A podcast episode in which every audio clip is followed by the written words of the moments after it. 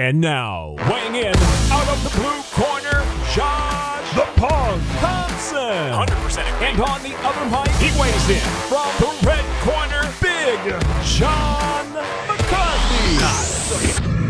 Well, hello and welcome and happy Halloween to everybody out there. This is the Weighing In Podcast where I, John McCarthy, and my man, Josh, the punk, and that's right, he is a punk. And he's a punk for a reason. Thompson, he's going to go after everybody, and that's what I love about him. We got a lot to talk about. We had the UFC fight night with Arnold Allen taking on Calvin Kattar.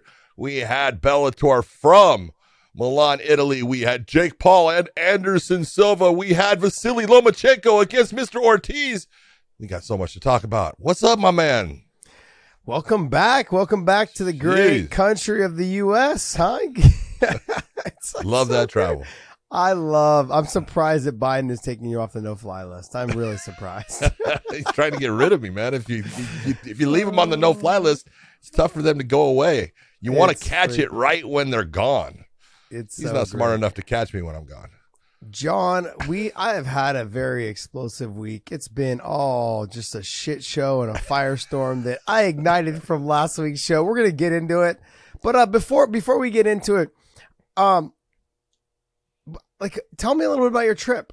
You you know, I mean, I know I look. I want to. I just want to clarify something real quick. I had talked to our listener Amanda, Yes. and she had said that when you guys are doing the fighter interviews, well, a couple fighters kind of mentioned that they missed me. So I'm just want to just throw that out there. Go ahead. Uh, You, I, I- I have heard of but verify it too, but I want to know. Did, So did she? Did someone verify that for you? uh, she did. Oh, she did. I'm going to verify she's fucking lying to you. No one gave a shit. oh, oh shit! Oh ah. shit! Hey, Every baby. fighter You just you that just door. got- oh no, no! Oh my God! And now it's said, every fighter Josh? too. Where's Josh? Where's, Josh? Josh? My God, boy, the, do the lies start to fly? Oh my I'm God! just- yes, I will say there. there was there was one fighter. So where's oh Josh? my gosh! One. Wh- what? One. I'm being honest here. Here, do you want the truth or do you want the Amanda's trying to make you feel good? Amanda, our listener, is trying to make you feel good about something. Wow! wow! wow. All got- the love getting- just went right I'm out getting- the window. I'm getting brutalized over here, but I was hoping you would shower me some praise, but apparently not. praise. Yeah. I will. I'm telling you, there was a fighter that came in. I will not say this. Where's Josh? Oh, I miss him. I miss him. That was Ah. nice. See, you were Was, missed. was was Meatball Molly there? no, Meatball Molly was not there. I love me some Meatball Molly, man. She's Meatball a- Molly was not there. stud. And then I saw Liam McCourt was there. I saw He was. Trainer, he was actually Luke working Trainer. for the BBC. Yeah, yeah. And then uh, you know, so was Aiden. Aiden was working with the, the Yes, BBC he was. around. That's awesome, man. I love The it. power. Aiden Aiden does a great job. The power. job. Um. Okay. Anyways, I don't want to get too much into Bellator because we're going to talk about Bellator, but I had to throw that out there because I know I know several fighters walked in. Of course, of course. they, they confirmed. They confirmed. I will tell you There you right go. now. I missed you. Yes. Yeah, I mean, it's just not the same, right? It's just not the same. Gotta, the you know. same, man. But hey, but who knows? But Maybe boy, do I have a place the next time that we go back to Milan, Italy. Mhm. Do I have a place that I'm taking you to go eat? Oh good? my god! Oh my god! good? Fantastic! Was it how far was it? Was it in Milan, like in the like uh Duomo Uh, area? No, where we were staying No. at? Yeah. No, we were staying. You, no, I know. I know where I know where you guys weren't. You guys weren't staying anywhere near Thank you very much. the the church or anything like that, right? No, The ch- no. that you weren't staying down there by this. You were like we did- like we did last time where the elevator stuck. yeah, no, no, no. We were we were out in uh, near where the stadium's at for the uh, football teams there and everything, Mhm. and uh, probably only about you know a ten minute, probably three mile ride from the Allianz Cloud, which is the arena there. So, Mhm. but it was uh easy to get around. Milan's nice, beautiful city, beautiful people, really good Yeah. food. Yeah, the food was pretty good last time we were there. Remember we went Oh. to the little hole in the wall off the this little walk, and it was a little hole in the wall. Oh yeah, well, uh, last time we would go down that damn, just that street with all the cafes and everything. You could pick Yeah. anything; it was all good. It was all good. Well, I don't know. We went to the steak place that first night, and that wasn't that great. That Italians know what they're doing with food, man. yeah, they do. Yeah. As a country, they got it going on. All right. Well, hey, let's get into the UFC. UFC Fight Night. What is it? Two thirteen, I think is what it was. Oh no, sixty three. 63. Jesus, Thank you very much. You see that? You see how I came up with the right answer like that? Yeah. Kattar versus Allen. Let's uh let's get into it, man. I mean, obviously we can only go off of what the first round, what happened in the first round, but I wanted to know if Arnold Allen could do that for five rounds because in that first round he looked good. This show is brought to you by mybookie.ag. Use our promo code weighing in. You get a little extra spending cash for your first initial deposit. And look, guys, John and I have been on track as of lately. Look, we talked about Arnold Allen, how dynamic he was, how explosive he was. And in that first round, he showed it all. I know the fight didn't end up going the way that we thought it was going to go based on the fact that, of the injury. But look, John and I had laid down some good chances that Arnold Allen was going to win, how he was going to get it done. That's exactly how he was doing it. So go to mybookie.ag, use our promo code Wayne in, get that first initial uh, spending cash, little bonus there from us by using our promo code Wayne in at mybookie.ag. You're never going to know, you know, exactly Yeah. what was going to happen in a fight and things could have changed and and Calvin could have made adjustments, but if you go off of what we saw in the first round, look the southpaw stance of Arnold Allen gives a lot of people's problems just because of the way that he attacks them. And he, he uses that straight left right down the you know the pipe. He uses it so well. And he hit calvin you know in this in the second half of that first round. He lit him up multiple times with that straight left hand. And calvin was having a hard time figuring out exactly when he was going to launch it and from what position because he took his footwork and created the angle that put him in that position to make that shot land. And he again it was it was kind of funny because you know as i was watching you got dom and mike are the the commentators and it was very clear that dom was commentating for calvin kattar and mike was definitely commentating for arnold allen. He was like anytime arnold Allen- but mike was talking. Anytime that calvin Yeah. did something it was dom talking you know which was kind of I understood it. It's fine. And I know that that Mike is a big fan of Arnold Allen's, and he should be because the dude is good and he's good everywhere. He he does have the ability to be in the stand up game with very good strikers. He's got good wrestling. Everybody that comes out of Renegade, Josh, they are now good with their wrestling. You know, and it's something that you know. I think that what happened with Leon Edwards 8 years mm-hmm. ago when he fought Kamaru Usman and got that loss was he, you know, hey, wrestling is a huge part of this, and we need to be good at that. And at his gym, they're good with their wrestling, and Arnold Allen is good with it, and that's where he's coming from. Even though he does, you know, he uh, interacts with TriStar and Zahabi. The, the guy's good, man. You know, and he doesn't get a whole lot of fucking pump or press in for how good he really is as a fighter. Yeah, the press lately hasn't been doing their job, so we'll talk about that later. Anyways, Arnold Allen though, fantastic, fantastic performance. Long, long with his combinations, the explosiveness he showed, the accuracy he showed. He didn't just throw recklessly; he was on point with his target. Um, he did everything he needed to do in that first round. Now, obviously, we'll never know how this would have went in the second, third, fourth, and fifth round. Um, overall, just I thought it was a good performance. I saw what I wanted to see out of him in terms of his ability against a top level fighter. Would he could he handle the pressure? Kattar would be able to walk him down, get him to to fight off of his back foot. Would he just throw wild shots? He didn't do that. He stuck. He was sticking and moving, but he wasn't. Also, he wasn't over moving. He There wasn't u- he wasn't using too much energy after he landed his combination. He wouldn't run around and try and stay away from from Kattar. He landed his shots. He turned back to him and he faced him. He tried to keep his back and his back foot off of that fence. He did a fantastic job. Now, there's so many questions still to be answered. How will he perform in the later third and into the fourth and fifth round? We want to see him go the full five. Those are all things that he'll end up getting with with uh, some tougher fights. I really think that you're going to probably end up seeing him fight someone like a Max Holloway. I absolutely. I, I just watching it after it was over. I'm looking. I'm going. Mm-hmm. Who do you put him against? And the first name that really pops up. You go. You got to Yeah. put him against a Max.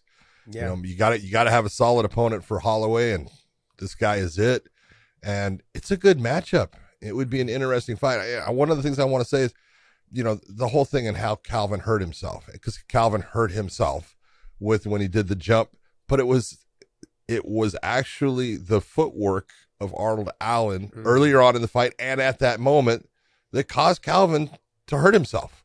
Let's just be honest because he always took the angle that Calvin realized I'm out of position. I got a problem. And he tried to change his position almost in the air, and that's why he took the step that was a little bit funky when he landed with his uh, right leg. And hey, it happens, but a lot of you know, all freak, you know, you know, it doesn't say anything. No, Arnold Allen performed very well. Not that Calvin wasn't performing, you know, at a high standard. He was, but you can't take anything from Arnold Allen based upon the injury. He was doing exactly what he needed to do to win that fight. And it was going his way at the time that that injury occurred. And it was going his way, you know, when the injury made it to where he couldn't go on. You know, you got to give it up. The guy can fight, man.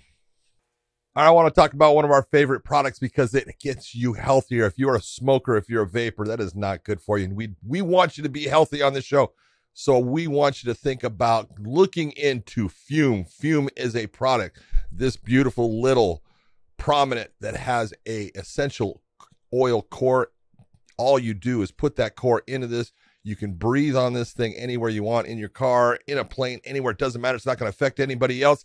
It's going to give you that beautiful hand to mouth feeling that you are so used to with your vaping and smoking, but it's not going to put anything into your body and your lungs that is bad for it. Breathe Fume is a beautiful product. I want you to go to Breathe Fume, take the E off of the end of that, Breathe Fume slash weighing in, and use the promo code of weighing in, and you will get 10% off all of the essential oils. There's a plethora of flavors for you to try. They're all fantastic. Go to Breathe Fume, become healthy. Trust me, you're going to thank us. John, I'm two guys off the top of my head. Obviously, one is Max Holloway, the other guy's Brian Ortega. Stylistically, which one do you like more for Arnold Allen? Which how do you see either one of those fights playing out? Well, I, I, I the one that I think is the more interesting fight to watch is actually the Ortega fight. Yeah, You know, I think that would be really an interesting fight based upon Ortega has a great ground game and would I think at a certain point be trying to use it against Arnold Allen. It would be interesting to see exactly, you know, how I think Arnold Allen's wrestling has gotten good good enough. I think he can stop all the takedowns of Brian Ortega. So Brian Ortega, in my opinion, would have to land clean shots that hurt Arnold to get him in that that grounded position, or or he or Allen would have to make a mistake, slip, something like that. Off of a pure wrestling takedown, I'm not sure you can get him down. Hmm. I look at the Holloway fight, it's going to be, I think Max is going to make it the kickboxing battle, you know, and he's going to try to keep it on the feet. Uh, I look at his defensive wrestling is good enough to where Arnold's going to have a hard time taking him down with just a normal wrestling takedown or anything like that. So, you know, a difference in the way those fights would go, but interesting both ways. I don't care which one they put against him. That's he he deserves that progression of moving up into that upper echelon. Uh, he's proved himself. There's a little bit of buzz right now. I just saw I saw um, something that was written about um, probably not by media because they're not doing much these days, but probably by somebody on in, in. Twitter. Probably by somebody on Twitter, just a casual fan that just decided to throw this out there. But hey, you know, I mean, they seem to be doing a pretty good job these days. The fans doing a good job of reporting stuff. Um, I wanted to say it might be a good idea to to have an interim title at this time. If you're gonna have Volkanovski go up sometime in February to fight, you know, uh, for the title, maybe throw an interim title in there. You've got a lot of guys. Yair Rodriguez, you've got Arnold Allen. Uh, there was another name mentioned. It's off the top of my head. It's not really um, there right now. Um, but I could see even like a Brian Ortega coming up in there. Giga You know, possibly- Yeah, nah, Giga's too far down. Oh, Josh Emmett. That was the other name. Josh Emmett. So Yeah, you've got Josh look, Emmett. Josh Emmett deserves it. He deserves it. Yeah. You got to You got to look. He said, "Man, he gets passed by." Yeah. It seems like all the time, and it's like I don't know if it's his age. I don't know what it is, but Yeah. Josh Emmett deserves that shot. Is Yair coming off of a win? Yeah. Or is he coming off of a loss? Who did he No, he's got the win against Ortega. I mean, it wasn't you know what it was. uh You know, based on the Oh, that- injury. that- some that- some people right, can say it was a submission. Okay, Yeah, yeah, yeah, yeah. I got you. But- got you, got you. that was the fight. I was trying to remember. um, yeah, I would like to see possibly the Arnold Allen and the Josh Emmett maybe for the interim title because you've already had Max and you've already had Yair. You've mixed it up in there. I mean, I guess you could say Josh Emmett and then Arnold and Rodriguez for the interim title, then Arnold Allen maybe fighting somebody like a Brian or a Max Yep. on the same card in case someone falls off and you're ready to go. But regardless, I think there's a lot of stuff to happen in that weight class at 145 pounds. If Volk is going to go up to 155 just for the fight, even if it's just for one fight. Yeah, that's still going to take some time. I don't know. Eh. I don't know. Because Well, okay, this, is, this is my thought though, John. okay, go is ahead. that- Go ahead with your and, I- thought. and I and I love me some Volkanovski. He's gonna get fucking smashed. And when he gets smashed, he's gonna need a little time off after that to, to get his wits back about him, come back in with the same type of confidence. And I and I think Volkanovski is a fucking dog. I love him in terms of the way he fights. I love every his speed, his explosiveness, all that stuff. But I'm gonna be honest, man. If this fight, when it, and I shouldn't say if, when this fight hits the ground against Islam Makhachev, he's like, "Oh, I'm the hardest guy to hold down. I got short legs." Okay, buddy.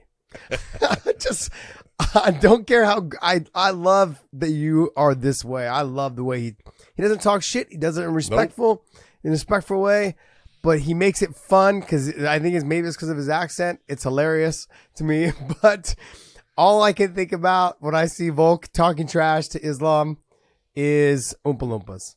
That's it. That's all I can think of. Oompa Loompas. Oompa Loompas or the Wizard of Oz, the lollipop kids. That's all I think. You have lost your fucking I, mind. I love Volkanovski. You have lost your mind. But did you see the two of them in the cage? You have Islam like way up here. You got Volk looking up, going, "Yeah, I'm gonna take your title." yeah, it could be. You saw? Did you see Hezbollah against Volkanovski? Did you see Yeah. him not go in there, take him down, and take his Yeah. belt? Same Destroy thing him. that frickin' Volkanovski is going to do to Makhachev. Yeah, Hezbollah already has the answers. He has there them you all. go. See, well, the Hezbollah gave away the game oh, plan. It He showed great. him what to do. It's gonna be. It's gonna be super easy. Oh, It's gonna be. no, You need to no. I just think. I think he's gonna need. I think he's gonna enjoy. That's a big fight. And so after that fight, he'll probably take. I'd say. I know he likes to stay busy. I'd say take about three months off. So those guys won't be able to fight for a title f until the, probably the end of summer next year. Yeah, but if you, eh, eh, I want you to think about this because, like you're saying, Max Holloway is still number one. So how do you, how do you, eh, you've already had Max against Yair. That's the the order that right now they are in the rankings, and then Josh Emmett, right? I believe, or Brian. Or- see, Mhm. Brian Ortega is still above Josh Emmett, and you look and you go, all right, can you put? You've already had Max Holloway against Yair. So if you're going to go with your number one against number two, that's who you would put in that that interim belt. You don't want to do that. No.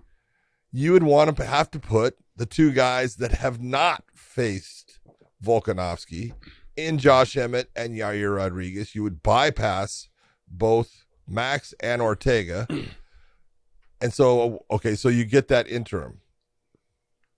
What does it mean? What does it really mean? Does it change anything? Does it change your mind about the division? Nope. I, it, uh, let's be honest though. I mean, I'm gonna throw this out there just cause. Let's just say Let's. Vol- Volk beats Islam. If if let's, I, I don't think any way that it happens, but if it does, Okay, does Volk stay at 55? Does he stay at 55? I think he wants to be the champion of both. You know, he talks. You know, he you got the one thing you got to say is this is a guy that wants to fight, likes to fight, mm-hmm. and does it at a high frequency. Okay, meaning you know he's he's every three months he wants to fight. That's four fights a year, so he wants. Wow. Could could he do two fights at 155 and two fights at one? He could.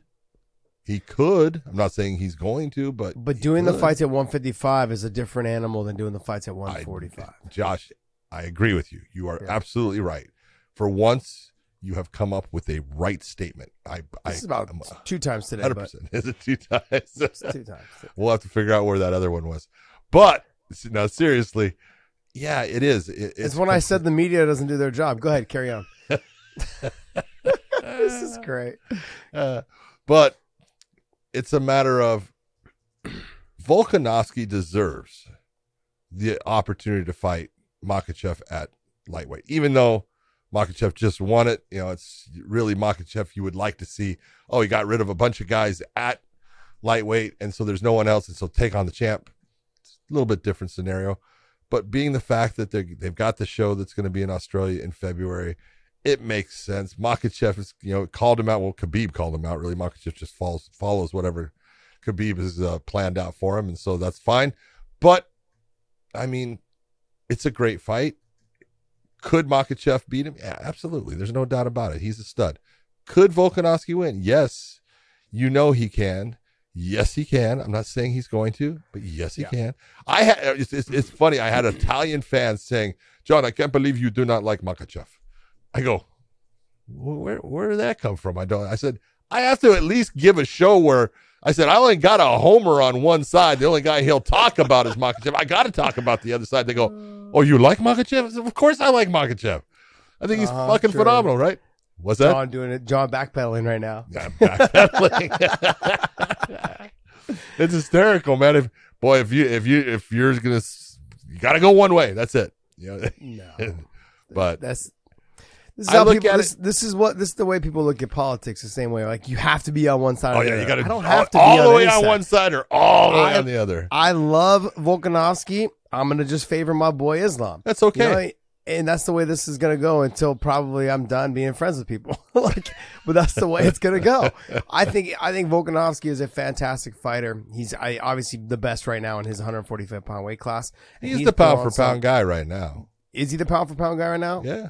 yeah. yeah. Okay, so I mean, I'm, I would have thought Islam would have passed him up by now, Oh but my God. You know, I'm just, all I'm doing right now today, John, is my day to just You just light up stirring a the pot. firestorm. I'm stirring the pot. I'm igniting this. I know the comments are going to get blown up because we're going to get deep into some into some media stuff too later, and I'm going to have some fun with it. But uh, anyways, but this can this is a good. I think I think there should be an interim title. I think you're probably on the same page, or you're not. I'm not. I'm not for the interim title. No, I don't. okay. No, I, am really not. Not with the way, the way what he's done in that division, Volkanovski. As far as Mhm. there are two guys. Yes, if you're gonna put those two guys, all right. But I don't. It, I just whoever's the interim champion doesn't mean anything. So you're you're you're against the interim title, right? Because I'm going to make sure that everyone's clarified on this. You're against it because you know he's going to lose to Islam and he's going to come back down to 145. Got it. Wow. Okay. Wow. Okay. Okay. There. Yes. just- that, that. That's it. Yes. I just wanted to clarify this, make sure everyone understands what you're trying to say. He's going to lose to Islam. He's going to have to come back down to 45 and defend his title. Got it. Not only am I going to get slammed for the opinion, I'm going to get slammed that I let Josh put words in my mouth. Yes, I love this. All right, what's the next fight on this card? Uh, No, Well, we had uh, Max Griffin. Griffin taking on Tim Means in the co-main event. Back and forth battle. It was a split decision. I don't know which way you saw it. How did you see it going?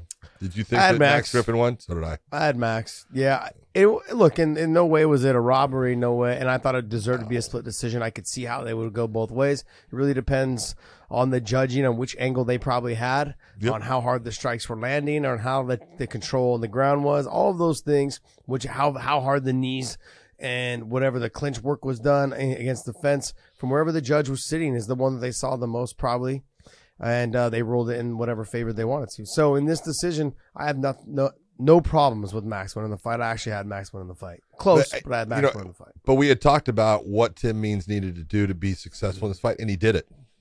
He, re- you know, look, he got into the clinch with him. Mhm. He he used all of those tools that he's good with in that dirty fighting, as far as you know, dirty boxing inside, big time knees, all the stuff that brings all the elements that Max Griffin had to deal with. I thought Tim fought a very smart fight. I thought he he really looked good. He just it was more of, and I hate to say this, and you know, it crushes me to say, just a little bit of better athlete, younger fighter, faster, and in the end, at length, was able to score some good shots. Mm-hmm. But Yeah. Yeah, I agree. The Max, he was the faster, more explosive fighter, which we knew he was going to be.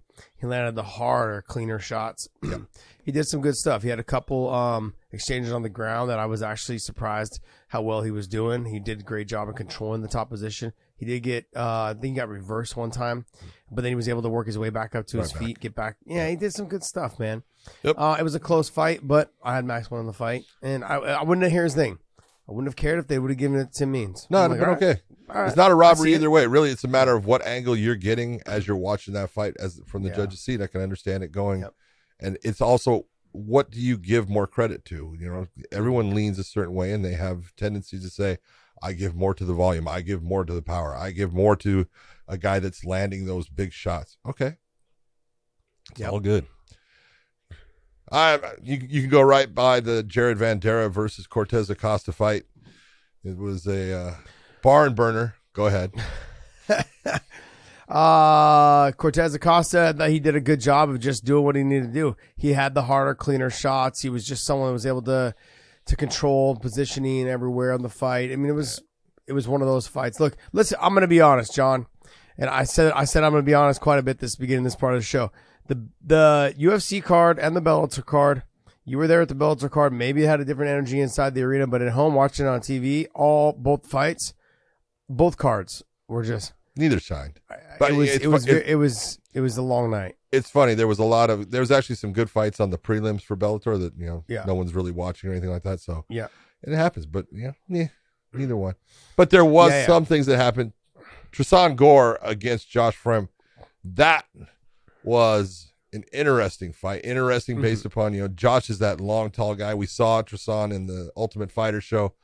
But the you know the show that I mean the, the submission that they called this at the end the guillotine choke that was not a guillotine choke mm. Josh mm.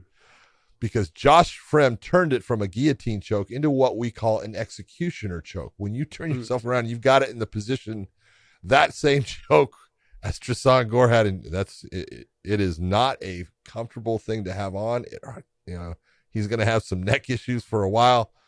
That is what we call the executioner choke, and it did exactly that. It execution Josh it put him out, and so very nice job by Tristan Gore. That it's a weird choke Yeah. because I wouldn't think once you choke. turn. Yeah, you go ahead. Tell, there's a story you have behind that. you know i had i had a fight one time a guy was in north south position and he's you know struggling to get the thing and all of a sudden you know he let go with his you know his offhand and he posted up and all of a sudden he was on his knees and standing this guy up backwards and it was uh-oh. And was, then all of a sudden he tried actually standing all the way up with him and the guy started tapping right? And i stopped the fight and it was like oh crap. There you know it was just one of those positions that i you know look at and all the time people say well what do you think about this? What do you think about that? And you know knees to the head of a ground fight. I'm okay with it. I'm okay with it. I'm okay with it. I'm not okay with the executioner choke because i'm telling you someone's neck is going to end up getting seriously hurt. And since i've had enough neck issues and had my neck you know jacked it's not it's it's a scary choke and it, it's legal what everything that happened there. And it was actually josh fremd that turned it into that because he mm-hmm. tried to turn himself out of the guillotine and you looked and you went oh my god not a smart move not a good move you know no no you know i'm not saying you know oh hey that was stupid. It was he was trying to get out and it just ended up happening. And man you look and you go it's a nasty nasty choke mm-hmm. Yeah, I, I if I was a ref, I probably would have shit myself. you Seeing just about somebody- do because you're going oh god this is the one that's gonna this is gonna be the one. Oh no it's trouble. Especially if you haven't seen that position ever accomplished in a, in a real fight. It's one thing to like see it like on WWE. Dave watches that shit all the time. It happens all the time. You're like, ah, they're working together. okay, but this is one of those situations where this is a real fight. You don't know Oh, how long that guy wants to hold out and try and and try and fight it, and it's it's doing more damage to himself than the Oh, other yeah. guy really just holding it. Um, we had a similar choke that we used to do from that position. It was it wasn't from that position. Sorry, it was from the back. We'd get the hooks in the back, right? And then I would put my arm around in front of his Yeah. neck, and I'd do that Yeah, yeah. same executioner style. executioner choke Yep. And then I would just do it that way. Or even if if the guy was able to kind of start to escape, I would just circle my feet around in front and I'd hook over the top of his legs, almost like a darce or like a um. And then, I, but I'd still have the neck this way, so we Yeah. were still sitting like hip to hip. Yeah, it, it's not. It's not. It's not the most pleasant position to be. oh it's caught in. horrible Yeah, yeah. So, um, uh, yeah, just uh, I've caught people. I've caught people that way in submission. I've never seen someone actually achieve it the way that this that uh Gore did. yeah But uh, overall, the fight was the fight was uh, the fight was okay up until that moment. There was some there was some exchanges back and forth. Gore was you know kind of trying to commit to the wrestling a little bit more, trying to show people that he had submissions, that he could wrestle, that he has you know that he he was well rounded, all these things. Uh, he says he hits that choke all the time in training. I, I wouldn't want to train with someone who hits that choke all the time in training. No, just my personal opinion. Um, but uh, it was a good win for him. So good, good job on him. Uh, Khalil Rountree versus Dustin Jac- Jacoby. Good fight. I, Good fight. I saw I saw that Eric uh, he came out and said that it was controversial. Da da. Yeah. The second round should have went to to Rountree. I, don't think so, John. No, the second round went to Jacoby. Yeah, no, no. Rountree, I believe, said or not. Eric no, he said, the third round. oh, third round. Gotcha, third round. gotcha. And I'm Okay, not. okay. I, I, I don't agree with him. Right. Yeah, and I love I love Eric Nicksick, and I watched the fight, and uh, in fact, you know, my son did do that. My son was one of the judges on it, and he was he was the split on that, giving it to Dustin Jacoby. And I looked at that fight, and it's really it was again here we go based upon look at all the volume that Dustin mm-hmm. Jacoby was touching Khalil Rountree with, and he did. He hit him with a ton of volume, and he was the slicker fighter as far as just you know just peppering the jab doing the things to create these you know volume situations. And, and he there's no doubt he hit khalil you know way more as far as touching than khalil hit him but when you look at the big shots khalil was throwing some fucking heat at times man he was he was you know going after putting Dustin Jacoby's lights out. Now he wasn't able to do it, and great job by Dustin in the fight. And I thought the fight was super close, and I understand why it was a split. I can understand people going both ways, but there was no way that you can sit there and say that someone got robbed in that. I don't No. see it. It again, No. People need to understand the judge themselves. They have only got one view. They mm-hmm. get the angle that they're sitting at, you know, like a fan in the stadium. You're not going to see everything that happens and they don't. And sometimes they see something that they give more credit to than they should based mm-hmm. upon the angle that they see it from, or sometimes they don't give credit to something that they should because of the angle that they're sitting at. While the, the judge on the other side, they see it all. They see exactly, you know, how hard something hit or that it missed. And that's that's why they put the judges in those three spots. Mm-hmm. They're okay. The commissions are okay with a split decision based upon a fight like that they look at it and go, absolutely, we totally understand. That's fine. That's good. You are all seeing a little bit different as far as what's occurring and what's landing. And so I thought, you know, I thought both guys fought a great fight. I thought Khalil fought a very composed fight against a guy in Dustin that was really creating some problems for him with, you know, just his movement and his pressure and volume attack. And I thought Du- Dustin had the right game plan against Khalil. I thought what he was doing was the right thing. It's just in the end, two judges thought Yeah. that Khalil's was better, and I can understand why. Yeah. it was uh like I said, it was a close fight. It was split decision. So look, when when I see something like that, and when I watch it and I see that there's a split and it was a close fight, there's not really much to talk about. It really comes down to however the Yeah. judge, however the judge was sat and his visual of the fight Yeah, um for round by round. his know, perspective that's- and angle is going to be different, even than the corner, you know, that's that's watching it from their view. Yeah, and not every judge has a monitor in front of them. That's one. And sometimes when they do have a monitor, it's like this. It's like a six by six monitor. Yeah, it's horrible. It's a tiny little six inch by six inch monitor. If that, I mean, like, can you imagine trying to like do work on that? Like, never mind. Was- no, uh, especially not especially with my eyes now. the uh, Dolidze versus Phil Hawes. I thought this was going to be a great fight. It was shaping up to be a great fight. There was some good exchanges on the uh, grappling a little bit there. Phil Hawes got up. Knee was obviously not in good shape after Oh, he had tweaked his knee on his own. He committed the the injury on his own. The way Dolidze was trying to like pull on the knee bar, get to the knee bar, but the way that Phil Hawes was kind of trying to limp leg out li- like, like a exactly. wrestler would. exactly, and that was what caused him. He tried to turn, and that created the angle that Dolidze was able to put that pressure as he's trying to get out. So it, you know, it kind of went both ways with it. You looked at it and you go, I, I understand what Phil Hawes was trying to do. You know, Yeah. he just put it, he ended up putting himself in a position where the torque was too much for his joint to take. And Yeah. we, you know, we, we talked about it. Roman Dolidze is a good wrestler. He's, he's a stud, but I was really impressed with his stand up, Josh. Mm-hmm. I thought he looked leaps and bounds better in the stand up, you know, and maybe that was just because him and Phil kind of, you know, their styles just connected and and he he felt that flow that you sometimes will get where you, you you're facing a guy that's really good in stand up, you can never get to that. But I thought he looked really good. And and look at the the shots that ended this fight, you know, yeah, they they may have actually occurred based upon Hawes not having good movement at that point. But man, they were sharp, they were accurate, and they were on point as far as I mean, power, Yeah. accuracy, timing, everything beautifully done.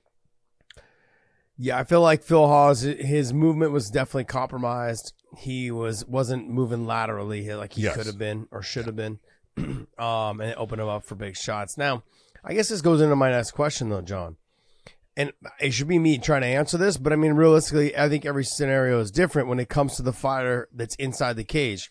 So we've seen some fighters fight through it, like T.J. Dillashaw when he fought uh, Corey Sandhagen, was able to get the win. He, he dug deep, was able to get through it. Phil Hawes in this situation was got the loss and he got brutally knocked out.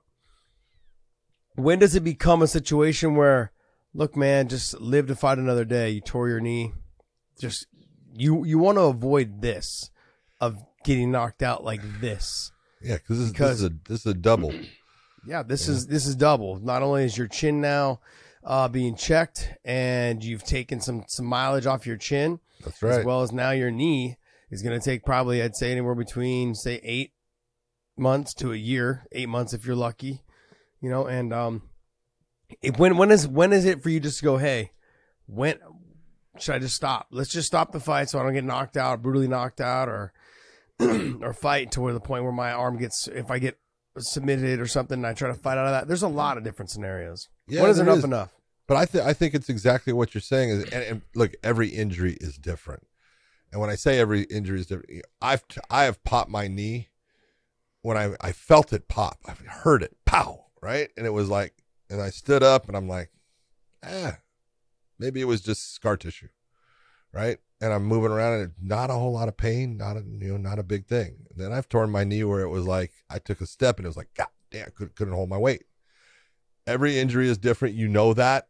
Mm-hmm. And I think when you are the fighter in the cage, and as soon as you get up, and it's exactly what you said, Phil Hawes could move in a linear fashion. He could move forward and he could move back because that doesn't put pressure on that knee and it doesn't create where now that the ligaments are not there to support it, you don't get the instability. But as soon as you start going laterally and you don't have your you know ligaments in place all of a sudden your knee starts to do that shift and you can feel it. And once you realize i hey i cannot laterally move in this fight. I'm not going to be able to shoot a shot. This guy's a good wrestler hmm. you know and you say i'm going to i'm a sitting sitting duck with your knee. I, I i say you're smart to say i'm hurt. I can't go on. Okay. You know Yeah, I wrestled with a kid in college, and uh, he was both years two-time national champion junior, junior college. He had torn his knee out, Yeah. and he ended up wrestling the rest of the tournament and winning national championships. And Same could do it. I believe. I believe Spencer Lee from Iowa, a young kid as well. His freshman year, he won the national championship, and he he had a torn ACL during the national championship as well. So it's. I some people though I've seen them tear it and right away they fall, grab their knee, they can't walk, they Yep. get carried out. I've seen some others that just the pain's just different. They're Yeah. like, oh no, like it hurt, sure, but I was able to keep Yeah. going. I'm like, wow, very impressive. Yeah.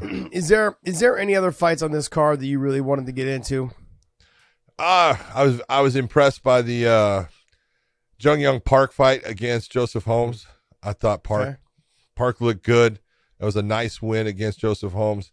You got to give it up for uh, Steve Garcia over Chase Hooper. We were kind of commenting that Hooper looked like you know what he's he's getting a little bit you know he's filling out a little bit, looking a little bit better. Mm-hmm. Yeah, there's there's John, there's let- let's get into him real go. quick. Go ahead. Let's get into him. That was the whole point. what what what do we do with him? If you're the UFC, what do you do with him? He's talented, he's good. He's just not mature yet. His body's not That's physically mature to deal with the bigger kids, bigger guys. Uh, what is what do you do with him? He's 20 23 years old. He's a baby. Yes. It's okay. See, and this is where you look and you go, it's okay to let him go someplace else. and take fights against guys that are young like him, young in their Yeah. career, and let him just fill out. Let him get some confidence back in you know his abilities and what he can do well.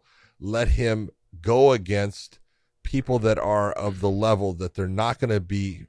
Look, and when I say this in, in no disrespect, but they're not going to be knocking the shit out of him and Yeah. and shortening a career that is only at a very young point, being that he's 23.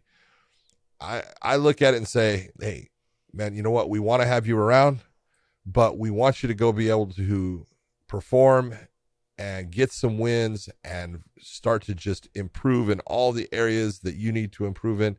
So go get about, you know, five, six wins and, you know, I'll be on the phone calling you back, telling you, hey, we want you back, but I want you to get not only that confidence back, I want you to get the experience and I want you to have the time to grow, grow as a fighter, grow as a man, fill out, and then we'll have you right back. I look at him at a 6'1", 145 pounds.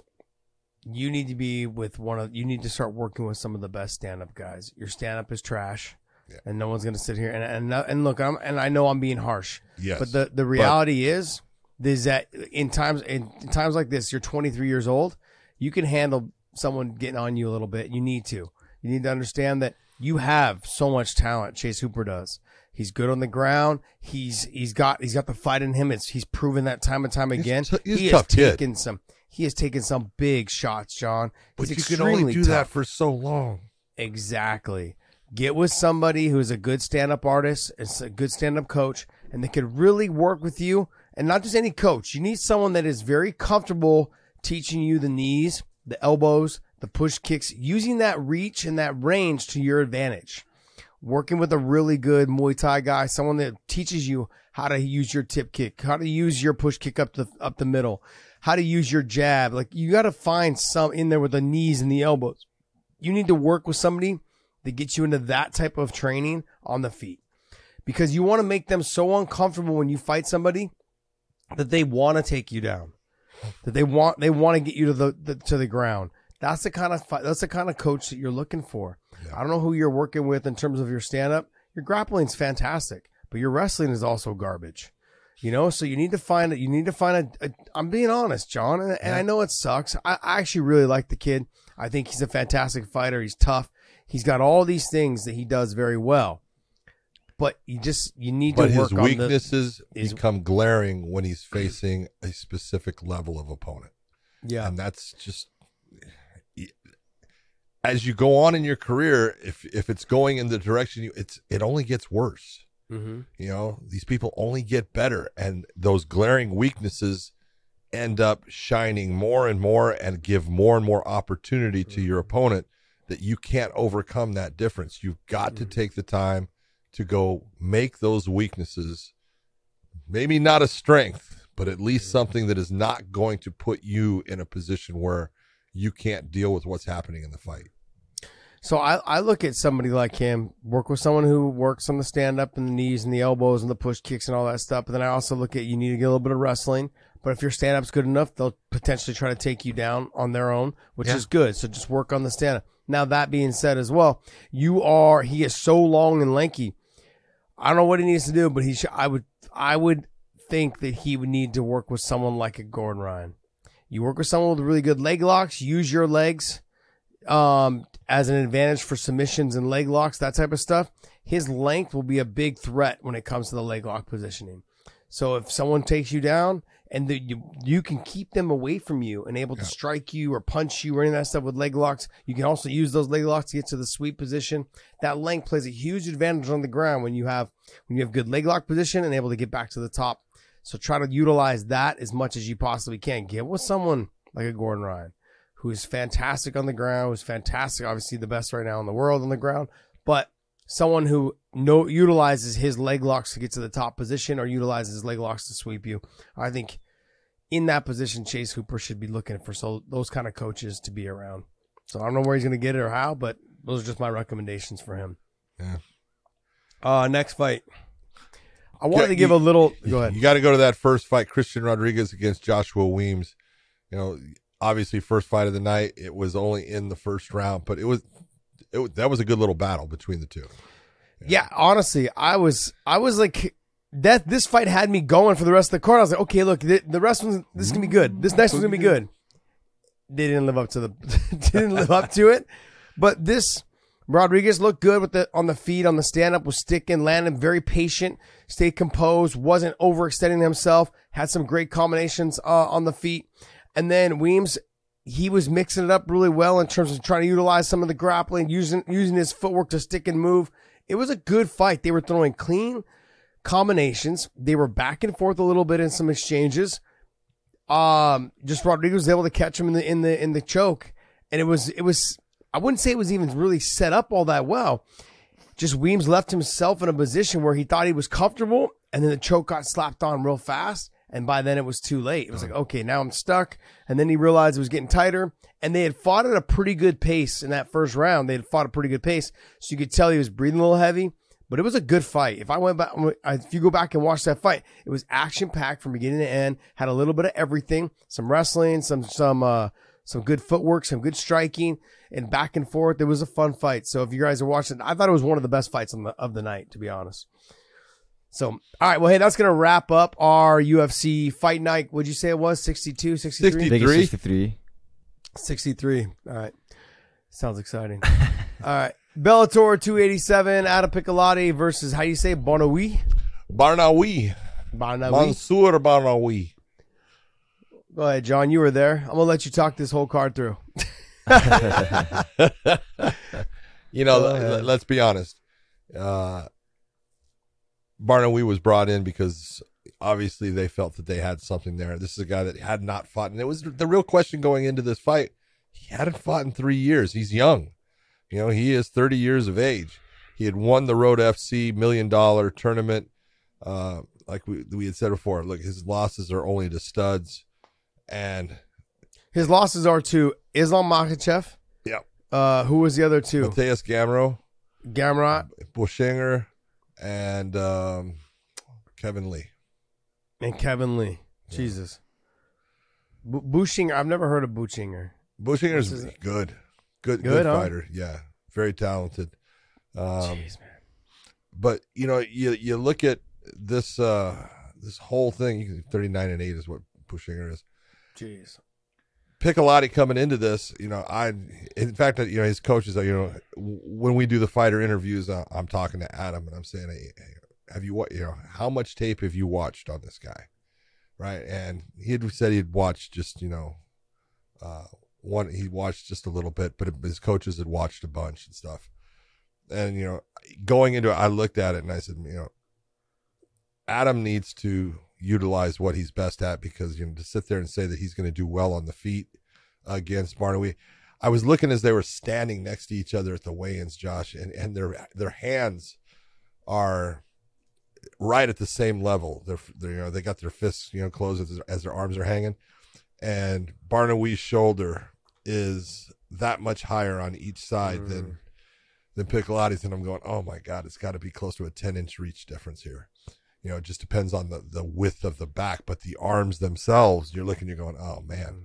that is a huge difference as far as that. And that's going to, you know, on the outside, I thought Adam's got a real problem. If he's, if he is in the stand up, he cannot be at range. He's got to get it into boxing range to take away a lot of the kicks that Yeah. Barnaoui uses. He likes that, you know, front teep up the middle and he's very good with it.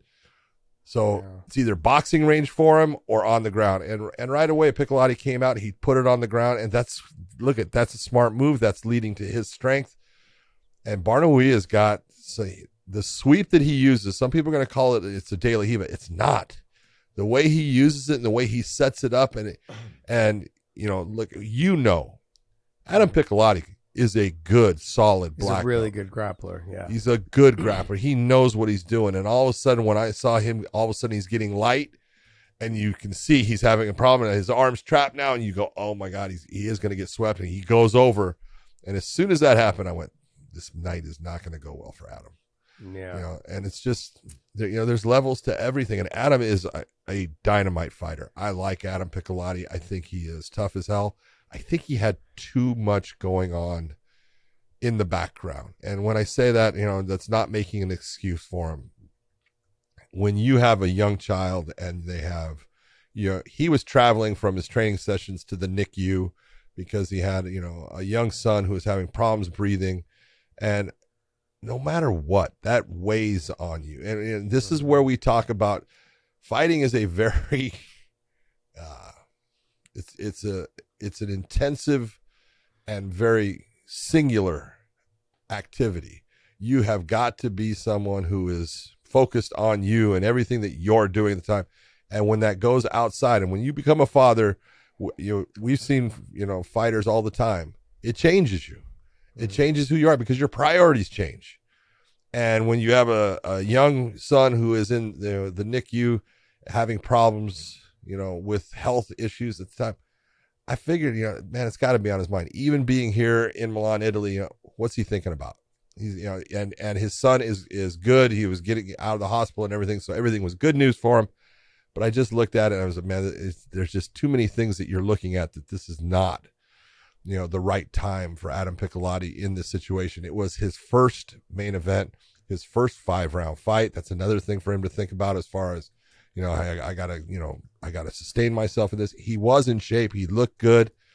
He's just facing a guy that, although people don't know who he is, this dude is a stud.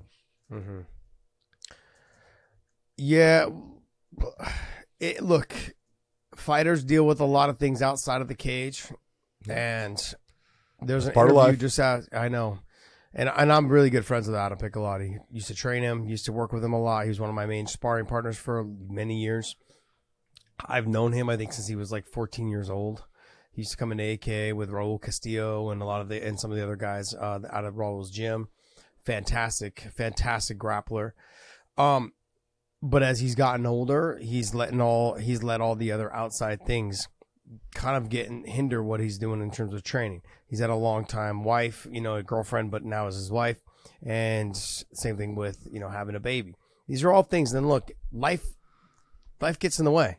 Yep. But as a fighter, you can't allow it to get in the way. You have to be very selfish. People have talked about this. And I'm not just talking about Adam. I'm talking about every fighter.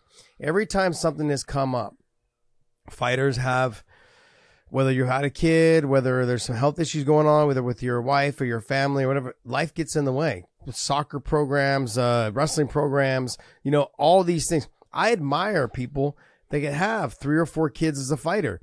And I'm like, damn, how in the fuck would you, how do you guys do it? You know, and you're going to find that those are the fighters that have to be so dedicated to what they're doing. Just nothing is more important than what is in front of them and reaching their goals. And the wife is extremely 100% supportive. Yeah. Adam's wife is the same exact way. She allows all that, but she not allows, but she, she supports all of that, I should it, yeah. say. But it comes down to it's, it's extremely hard, John. I talked to Frankie Edgar about this a couple times. Same thing with Benson Henderson.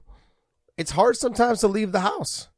Yeah. Oh, you've got kids that are like, oh, you got to go to the gym again. Oh, let's play catch. Let's, you know, you're gonna miss my, you're gonna miss my soccer game, or you're gonna miss my practice. You're gonna miss my wrestling match. Yes, you have to say yes. I'm gonna miss those things, and that wears on you emotionally. It wears on you a lot. And for him to be going through something like this, come out there, come to another country, have a fight. It says a lot about his character, but it also it also lets you know that outside life can get in the way at any time and you got to be prepared for that. And it's hard to deal with. It's never easy. Now I'm not going to take anything from Bonawi, but he looks good. He looks he, he has the look to him. He like you said, his only losses are to top guys that are in the top of the weight class right now: Islam, Gamrot, you know, other fighters, and so other fighters that are all very talented. Let's just see what happens with him. Does he want to get into that 155 pound title match uh, tournament next year? there's probably going to be some room there for him now. If that's the case, he just had a very dominant performance. I can tell you this. In talking with him, Yoki, and when I say talking with him, I'm talking through an interpreter because he speaks French and I do not. But he, I'll tell you, he is pissed about that Islam Makhachev fight. He he feels he got fucked. And if you go back and watch it, I'm telling you, it's an impressive performance by Barnaoui. Uh, there's some things going on in that you can look at and go, that ain't right. I actually Mm. had a I had a judge sit there and watch it. He goes, what the fuck is that? It's close. And the one thing he said, he goes, I, "I'm here because I, I'm the Nurmagomedov hunter." He goes, "I want the Oh, wow. He says, Ooh. "I'm here because I want Usman Nurmagomedov." Hmm. So, look, I said that's not a good name to hunt. I'm just being honest. That's what I told him. I said, That's not a good name to hunt. He goes, "Well, that's why I'm here." I said, "Okay, you know, so we're gonna see." Wow, interesting. Yeah. It makes for some exciting stuff. You know, um, the lead up and the build up for it all. All right, what's the next fight on this card? Uh, we had Charlie Ward against Fabian Edwards, and you know, I, first off, I love Charlie Ward. I, Charlie Ward should have been part of MMA back when I started. He's- he's that guy. He would have been like he's a Tank Abbott type of character. He is, but he doesn't talk trash. He just is. You know, I'm gonna fucking knock your fucking block off. I love, I love Charlie. I told you, you know, my favorite. He, he gave me one of the greatest lines I'd ever heard hmm.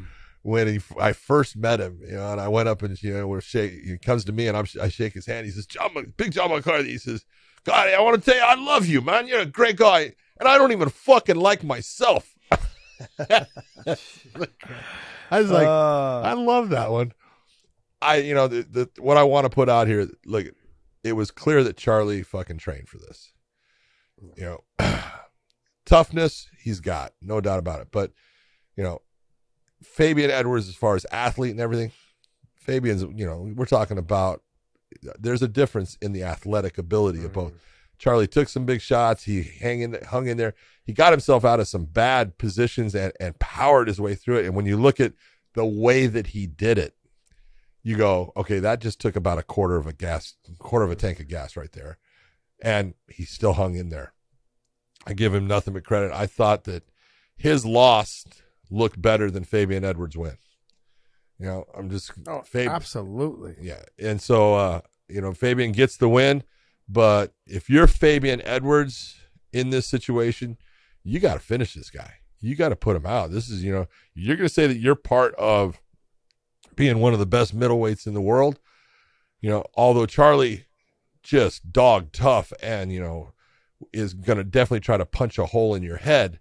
These this these are the fights where if you're that guy that's sitting at number 2, you got to put him away and he wasn't able to do that. So and you could tell at the end Fabian Edwards, you know, you know, he was not happy with his performance. He was not, you know, the fact that he couldn't do it. You know, it says that he he knows that hey, I got things to work on, things I got to do, but you know, I look at it and it's like there was a fight, you know, earlier on in the in the uh in the night, Costello Van Steenis against Kamil Mhm. Oniszczuk, and you look at the performance that Van Steenis, who has a win over Fabian Edwards, put on. Look at, I'm telling you right now that that's a shift right there, and that could definitely, you know, be where you just got passed up by a guy that they had, they had put on the prelims, which I didn't understand. But Costello Van Steenis come coming back after two years because of injuries, you know, putting himself right back in. And I'm telling you right, Kamil Oniszczuk, we'll, we'll get into that. He's a good fighter. You know, that right there. If you're Fabian Edwards and you're given these opportunities, you got to shine. You got to shine. I'm gonna ditto everything you just said, um, but I'm gonna also go back to Charlie Ward, dude. Peaky Blinders. He should have been Yeah. fucking casted on that. He should have been casted on. Oh, Peaky he Blinders. should have, man. He's so good. Fuck, he would have been fucking brilliant on that show. Fucking. Anyways, he's a fantastic guy. He's somebody I don't want on my bad side. Probably if I lived in Ireland, I would want to be close to him as a friend. Um, He's awesome.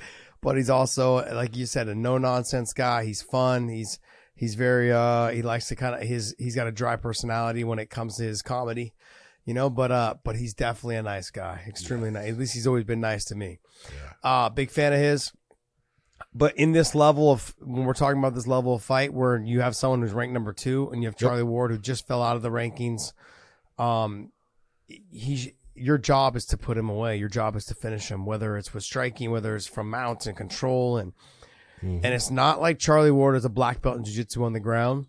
You know, he's hard to take down, but he's not hard to really hold down. He's you know he's been able to be controlled on the ground. He, I loved what Charlie was talking all the shit in the end of that third round, saying, "What you're fucking number two in the world, and here you Yeah. are, fucking can't finish me." Like, that you're just going to decision. Like he's antagonizing him to get him to do more, so he can either escape or make a mistake. Yeah, Sure. get an opening. But I'm going to agree with you, John. I don't see how you don't put Van Steenis up there above Fabian Edwards. And you and potentially why don't you have Gegard and Fabian fight and you have Johnny Eblen fight Costello Van Steenis? Maybe one more fight for Costello so he gets comes back. It's been two years off and he had a great performance in this fight. But there was some little things that I could see his timing was off a tiny bit. You don't want to have your timing uh, your timing off at all if you're fighting someone like Johnny Eblen, who is fast. He's explosive in the wrestling area. He's he's got his hands have come a long way. He's mixing up his boxing with his kickboxing. He did a great job when he fought Gegard, and I know that uh, Van Steenis is on Johnny Eblen's radar based on the fact that he's fought Gegard Mousasi, who is his teammate or his head coach or whatever it is. They train together. And that's an understanding like, oh, you beat Gegard? Okay, well, now it's going to be my turn for me to beat you. So I'm sure that Johnny's kept him in his sights, you know, uh, and said when, for when he returned. Now he's returned. He came back with a beautiful finish. I'm looking at Fabian going, I, I don't, I don't, either it's Gegard. Well, I don't know, you know, or what the fuck is going with Anatoly Tokov? I'm getting tired. What in the hell is going on, man? Yeah, trust me, I know. That guy, 31 and 2, and Yep. just can't seem to fucking he can't fight. buy a title fight. Jesus. You talk about the Marvin Hagler Yeah. of MMA. It's Anatoly Tokov because this guy's got a phenomenal record. He's got big wins against good fighters. Not one title fight. Not Nope. one. Crazy. Uh, got to talk about Tim Wilde against Saul Rogers. You know, Tim Wilde made that choice uh, a couple years back to switch gyms. You know, he was uh, with you know guys that he started with, guys that were friends of his, but just was not improving and making the steps that he needed to. He went to Renegade. He's with Leon Edwards. He loves Leon Edwards. And Leon Edwards has done great things for Tim Wilde because Tim Wilde is fighting really well now. Mhm. His stand up and his footwork is beautiful. He's much harder to take down. He was not that difficult to take down earlier on. He is a load to take down. He's a load to hold on to now. We know how strong Sal Rogers is. And Tim Wilde put on a beautiful performance. I thought he like, I think I had him losing the first round, and then he came back, came on, won the second, won the third. You know, really pieced Sal Rogers up on the feet. And when Sal got a little bit tired, it made a difference in the fight. You know, Tim Wilde's been, he, I, he's one of those guys that people are never going to give credit to as far as how good of a fighter he is now. Mhm. Yeah, he's someone that sticks and moves. He's got good combinations. He throws punches and bunches. His uh, he has that bounce in his step. Doesn't look like he has power behind anything, but he throws combinations. Like I just said, he throws threes and four punch combinations. Yep. Mixes in with the kicks. He's no slouch off the off of his back either. He's got good jujitsu. It's not great jujitsu, but it's good. Good. And he's got good top pressure when he does get a takedown. If he mixes it in, he's a well-rounded MMA fighter. Yep. Do I think he's going to be champion one day? I don't know. But do I think he has all the little tools to be very annoying to those top level fighters? Absolutely. And in this situation, you have someone like Saul Rogers, who came from, who won the uh the Ultimate Fighter. Well, he didn't win it. He won all of his fights in it, and then visa problems, so he couldn't go to the finals. Yeah, he couldn't So go to Ryan, the finals. Ryan Hall, a guy that he had beaten in the Ultimate Fighter, took his place and beat Artem Lobov. Got it. So we all know he would have beat Artem. Yeah. So he would have, yeah. But Saul, Saul Rogers, dominant performances at 145, started putting on too much muscle, ended up going up to 55. He's had mixed results at 55. He's um he just needs to work on his stand up. He needs to be more comfortable on the feet. He's not quite there yet. Too predictable. Yeah, he, people understand what he wants to do. He wants to get Yeah. to the top position. He wants to lay some vicious ground and pound. He's got good ground and pound when he gets to the top, but he's had problems getting people to the ground. You know, and when he's when he hits a Bellator. Well, based, So- based upon you take a look, you know he's throwing he's throwing a one two. He throw he, he he throws the lazy jab out to try to set up a big overhand Mm-hmm. right, which gets him in, and he's able to you know get his hands on people. You looked at you know Tim Wilde did the right thing right off the start. He's circling off to his right, you know, taking power away from that big hand and knowing, oh, this is when you're going to try to take me down. You've got to create more situations and more problems for your opponents so they can't just predict, well, this is where you're going to be. Yeah. The leading positions for getting takedowns is getting you to engage back. And once you engage back is when my opportunity presents itself to get the takedown. It's hard to get a takedown when they know you're just going to throw one, two, or just one and then shoot, or one, two, and then shoot. They're expecting that. Yep. You've got to get them to actually throw something back. You've got to land a shot before you can shoot that takedown. So either they're stunned or they get hit and they go to retaliate and they leave themselves open. There's those those are the two ways of getting getting deep in on a takedown. Finishing it is up to you. The wrestling doesn't start until you get in there. So it's up to them. But All Uh, right, like next. we, Justin Gonzalez against Andrew Fisher. The- you know, I'm looking at this. Andrew Fisher's got a ton of experience, very knowledgeable fighter. Just did not have the speed and the ability to stay with Justin. But if you're Justin, you've got to do the things to finish this fight. These are the opportunities that are there when you look and you've got a guy that is that tough, that good, you know, as far as knowing what to do. You've got to find the ways to make it to where he can't stay in the fight with you but it was a good win by Justin Gonzalez. Very, a very dominant win, a very good performance coming off of his fight with Kai Kamaka. So Justin Gonzalez, you know, 14 and one now as a professional, His only loss to Aaron Pico, which was a barn burner of a fight. Uh, he just he just solidified himself in that featherweight. I think you know he's going to move up in the rankings from this. John, I'm gonna I'm gonna criticize him just like I criticized Fabian Edwards. You guys need to finish these guys. That's it. Nothing against nothing against Fisher, nothing against Charlie Ward. Love the guys. I think they're both fun fighters to watch. Both but the bottom tough. line is you guys are both ranked. You guys are both highly ranked, and you guys should both be finishing these type of fights. You cannot drag these fights out. Don't give these fighters opportunities to finish you. Finish them, get them out of there, move on to the next one. Also, if I'm if I'm the promoter and I'm the promotion, I'm thinking to myself, I'm trying to sign people that are killers. I'm trying to sign people that are that are trying to get these fights, it's trying to get these fighters out of here. I'm trying to get people that are trying to take these other kids' heads off. There's no room for me to leave this in question of the judges. Always trying to finish the fight. Submissions, ground and pound, knockouts on the feet, whatever it is. You want to start getting to that title shot, you got to start showing that you're interested in finishing the fighter. Doesn't matter where you're at. You got to try to finish this fight. I put Justin right there. Justin, I think, is very well rounded. He's one of the most well rounded fighters we have on the roster. Good wrestling, good submissions, getting a lot better on the stand up. He's a fun fighter to watch. Got great cardio. He should have been trying to break Fisher from beginning to end, try to bully him around, try to utilize his wrestling, all of those things. He didn't do it. He stood his distance, pot shot at him, a couple little mix ups here and there, but that was about it. He had a dominant performance, John, but Yeah. not the level in which which I would like to see from someone like him. Someone who is what, 13 and 1? What is his 14 and one record? now. 14 Now, and 1 14 and one. Yeah. 14 and 1. No, I want to see something. I want to see a finish. Yeah. Your one loss to Pico was you got out wrestled and you got you got hit with some clean shots on the feet, but you got out wrestled. The do- he mixed it up so well on you, and you have all the ability to do the same thing that Aaron Pico did to you, to everybody. He has that ability. He didn't do it, and he should have done it. He could have got that fighter out of there. Next,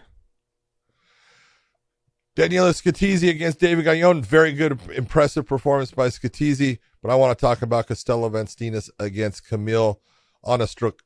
Look, this fight, on in watching Oniszczuk before, this he was nine and one going into this fight. He was mouthing to van Steenis, talking about you know how he was going to fucking take him out of this, little pushing things during the weigh-ins and stuff like that.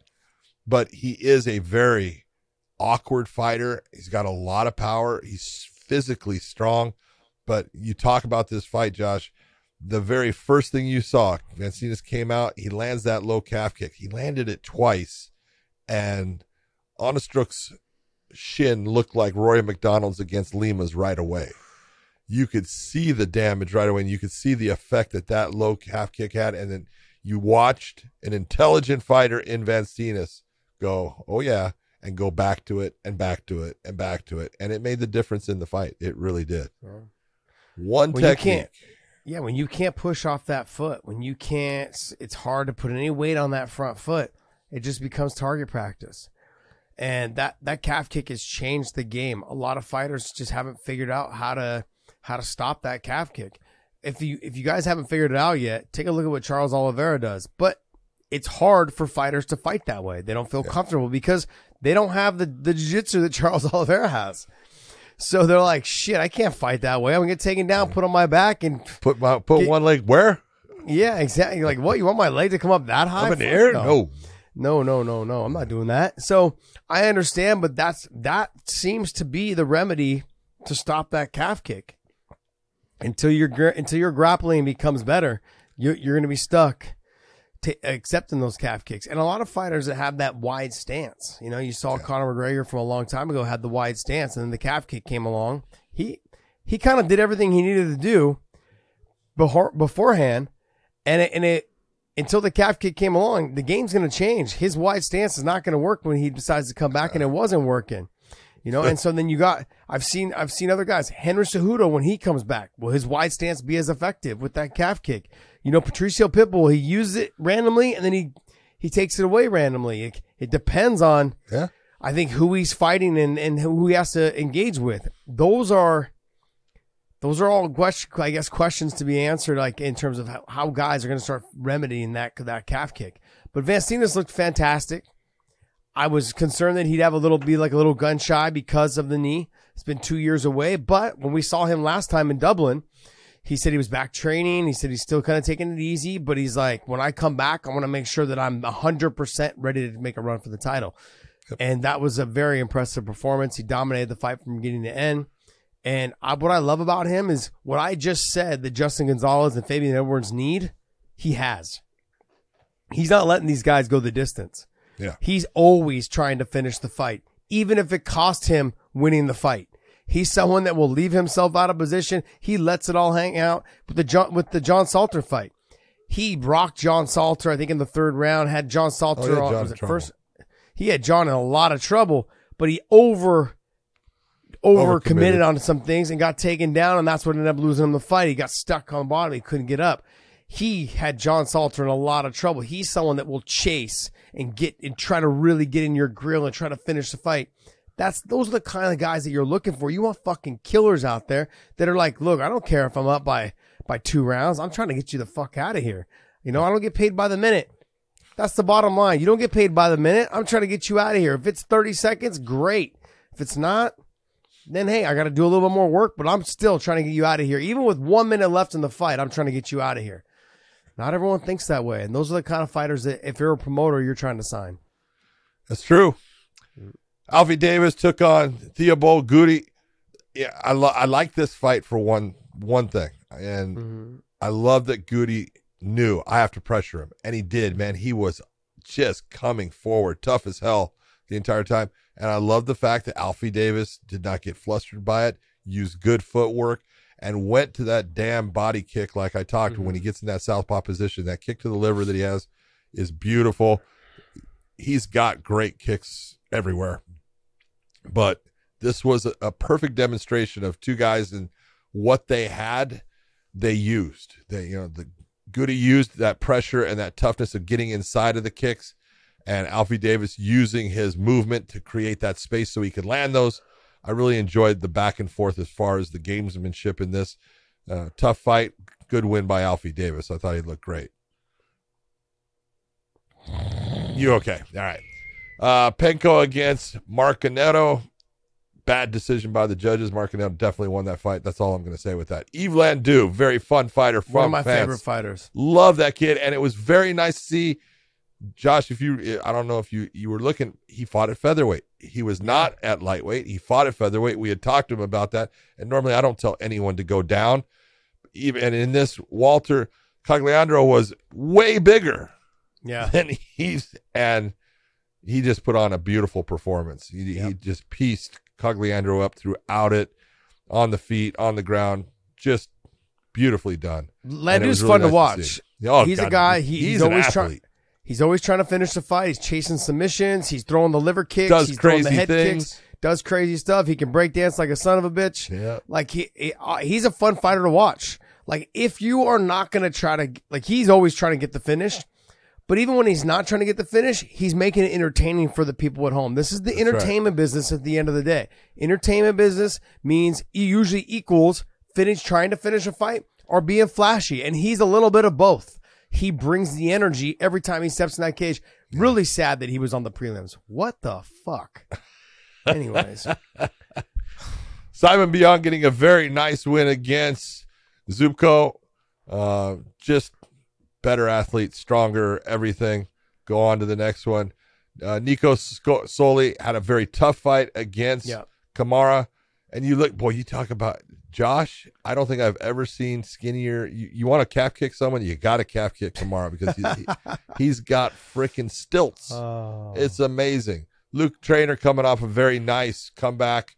That was a great performance. Him real quick with the rear naked choke. Stephen Hill coming into the Bellator for the first time, undefeated. Very good grappling. Showed the control against a tough guy in Fuzi who just doesn't didn't want to get put away. And it's tough when you're fighting someone that they they just become defensive throughout the fight. But the guy that I really want to talk about is the one that you're going to see a lot of. Coming off, going against Jose Maria Tome, that body kick Yeah. was beautiful, and you saw the reaction, and he got hit. It was like, okay, uh, no, and I'm going down, and that's what a good liver kick will do to you. That was a really nice job by someone who is undefeated now. I think at 14 and 0 now by Yeah. Kamadov. yeah, he looked impressive. He looked good. So I'm looking forward to seeing him fight. I'm looking forward to being part of one of his fights. Uh, next time he fights, it'll be interesting to see where he goes. What is he at? Bantamweight. That's a Bantamweight. stacked division. Oh yeah, that, that- but he's a good addition. That guy can Yeah. fight. He's That's got great looking for. wrestling, and his stand up is there. So really nice to see. Ooh, super stats better watch out. Super stats. People coming for him. You got Magomed Magomedov. You got super stats. And hey, I have a question though. We're talking real quick about the bantamweight division. Did you see the the Petr Yan saying that he wants to leave the UFC? Yes. Are we going to talk about that later, Dave? Well, so I didn't put it on there because I um I never saw where Peter Yan said it. Um, I saw that I saw the. oh Um, no. He, well, his was more like uh, it was four words. Well, six words. I'm sorry. There's a the in there. fuck the judges. Fuck the UFC.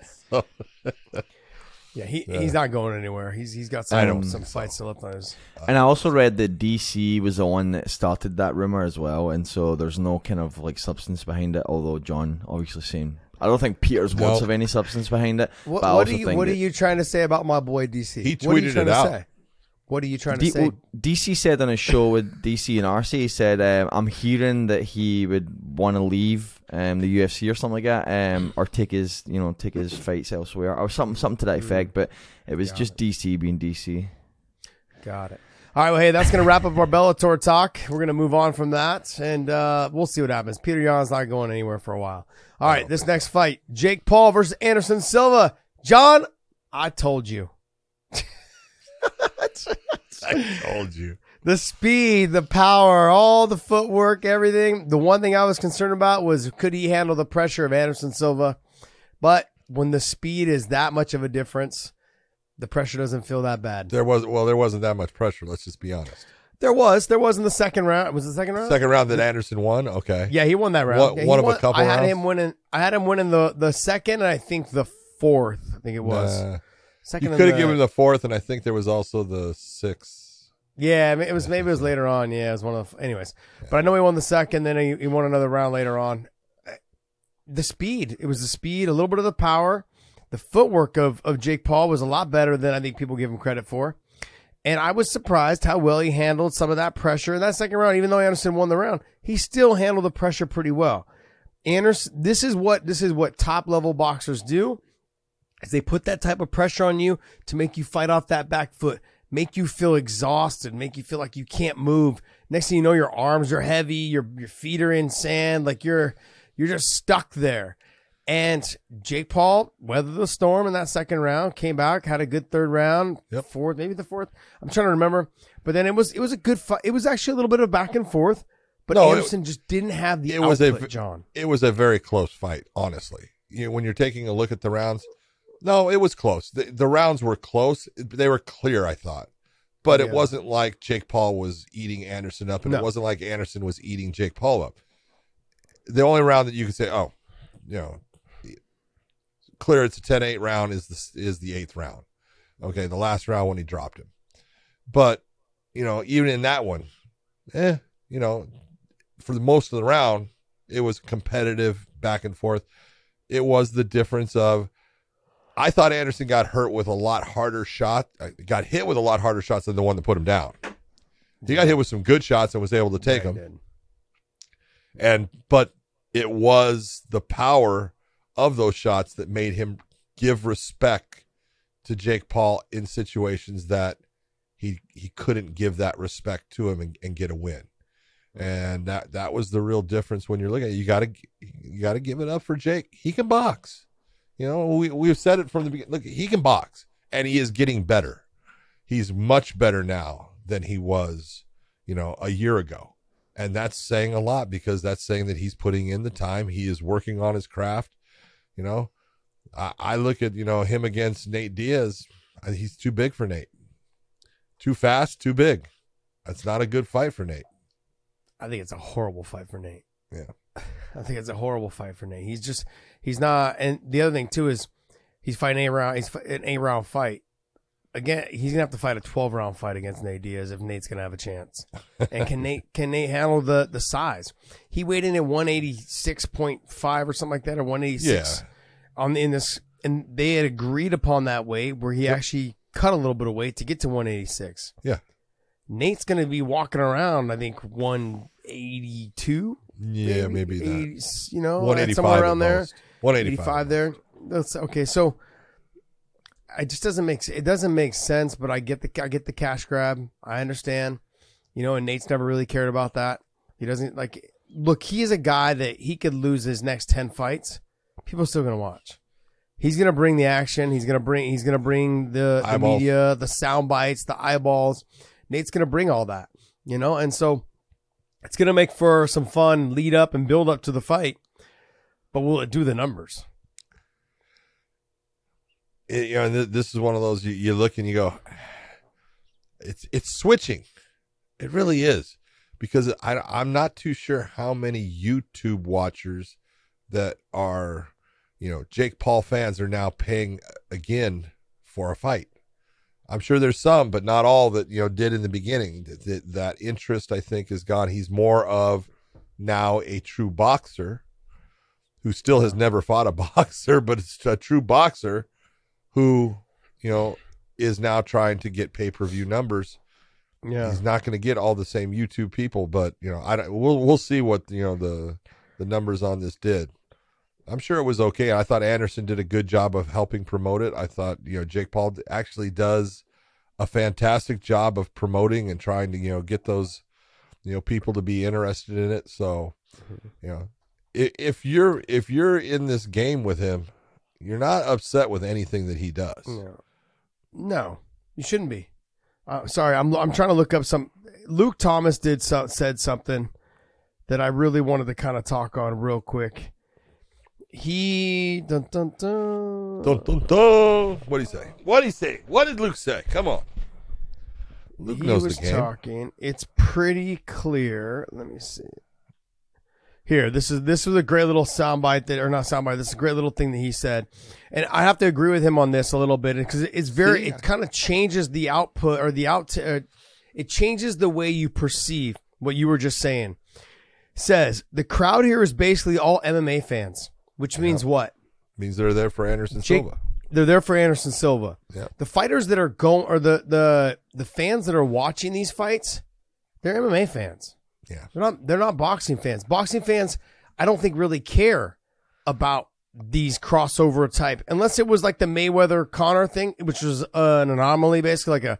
It was a it was a one off. They knew it was a one off, but it was like you know what? Let's just see. Conor starts with people in MMA. Let's see how he does against the best boxer in the world at the time.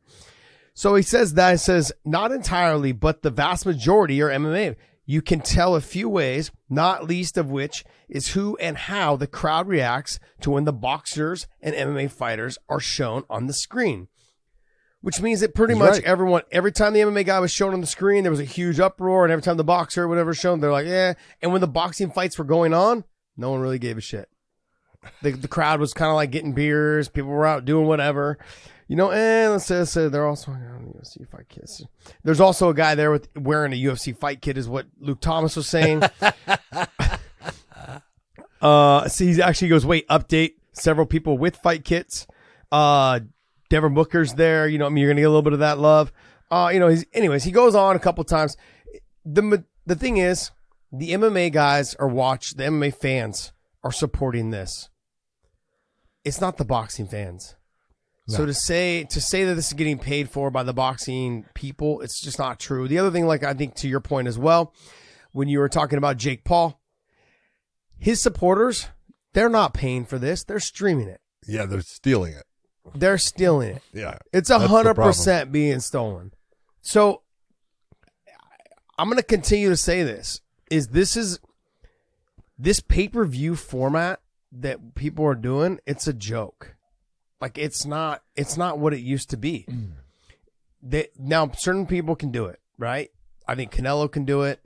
You, you can find a couple. You know, Conor was able to do it. I don't think he can do it as much anymore. He still can, but not as much anymore. I think if Khabib was to come back and fight, he could do it.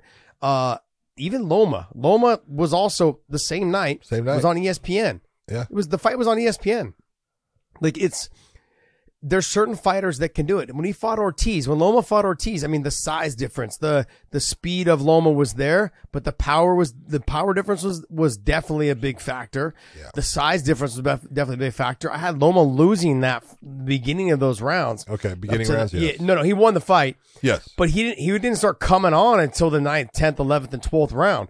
I mean, he had a couple good rounds earlier. That's when I he didn't started have dominating that, the fight. Yeah, I didn't have it being that much of a spread when when I re- heard the the judges' uh, scorecards. I had it. I had Ortiz being a lot closer to that. I'm not. I'm not offended at the fact that Loma won. I thought Loma did win. It was close, but I had thought Loma won. It definitely wasn't. I think one judge had it like 117 Yeah. to like al- 111 or something like that. yeah. Yeah, I didn't have it like that. No, I didn't have it like that. Um, but overall, these these boxing fans are not watching these type of boxing matches. The MMA fans, they're they're excited about it. MMA fans love fighting. Boxing fans, they love top level boxing. Top That's level it. boxing. They don't care about they don't want to they don't care about the undercards. That's what separates our sport. That's what makes our sport so great. MMA is a great sport because we don't give a shit if you're the fucking first fight on the prelims. We want to see you fight. That's Oh, just yeah. how it goes. I'm you're gonna- not I'm gonna- watching low level I'm gonna- boxing. I'm going to tell you this, and it's funny because you know the the where we were at Milan, Allianz Cloud probably holds 5,500, 6,000 people, something like Mm-hmm. that. And uh, you know there was three dark fights before, and by the time that third dark fight was out there, that place was almost packed. Yeah. And and and, I, and one of the things that I, I talked about is why do we not have any Italian fighters in the main card? What what, are we thinking? Oh, you know, it's okay. Sure enough, that place was packed during the prelims. As the main card started going out, all those people that saw their guys fight started dwindling out. I'm Yep. telling you what, by by the time Barnaoui and Piccolotti were there, half of it was was gone. You look Yeah. and you go, "Hey, man, people come to to see certain things. You know, you get you got to give them what they want. You know, I don't care where you're at. Yeah, the thing is, when you look, remember when we went to when we were in Paris, what last April or May, we were there. That crowd, Crazy. I would say three quarters of that crowd was there by the time the first fight started, and they stayed to the very, very Oh, yeah. end. Because, but Cheick Kongo was also the main event in that fight. But then the first couple fights were um were French guys, Yep. and it was it was packed from beginning to end. That crowd came in early, and they stayed until the very, very end, all the way through Cheick speech. I, I look at these. I look at these. Uh, No speech. yeah. He didn't get to talk. even. Yeah, I'm just like you know. Anyways, John, I think I think the the MMA. What I liked what Luke said because it is true that a lot of these fu- boxing matches that we're watching, they're being supported by the MMA fans. Yeah, I I So think all the with criticism, with the you know Jake Paul, that's he does not have the normal, you know back background of fans Mm-hmm. that we think come you know with boxing. He doesn't have that. He's got, in, in my opinion, he's got his, like you say, his YouTubers and stuff that for the most part I bet they're they're you know stealing it, and then he's got the MMA fans that want to see him lose. That's really what he's got. You know, he's done a great job of coming out. Everybody he's fought has been an MMA guy for the most part, except for you know the first two. Nate Robinson being a boxer, I mean a basketball player, but he has he's never fought the boxer, and mm-hmm. so he was going to. That fight fell apart. Whatever, but I don't know. I just don't. I think the more he goes, and and it, it is the better he gets as a fighter, mm-hmm. the the less interest there is in watching him fight by especially box boxing people. Yeah. Yeah. Jave, is there anything else you want to talk about? Are we going to talk about this uh, this media uproar that people are all mad about? Yeah, so I'm actually thinking, uproar. um, given the time, and you know, we still got to get this on YouTube. Let's talk. Let's uh, roll into that, and I've got some fights and uh, a couple of news points that um, we can say for for midweek show. So make sure you guys come back for the midweek show to get some uh, takes on some fights that were announced, and then um, get some news updates as well. Yeah, this Yes, dropped a little bit later because John was out of town. Um, Uh-oh. you know, and just got me late last night. Got delayed again, of course, uh, on the no-fly list. Uh, they hold you back a little bit longer. I do Um, get held back. you do. That's what happens when you fly American Airlines. You got to switch Hey. over to Delta. Delta. Delta, buddy. Delta. Uh, go ahead, Dave. Let's get into this. All right. So, um, obviously, in the last show, there was, uh, you know, some controversial points made uh, by Mr. Josh Thompson himself, carried on to Twitter. There's no. He Twitter, does it um, all the time. I know. You know, what's crazy is, is I thought Twitter broke because Elon walked into Twitter HQ with the sink, but it actually broke because Josh Thompson went after the MMA media.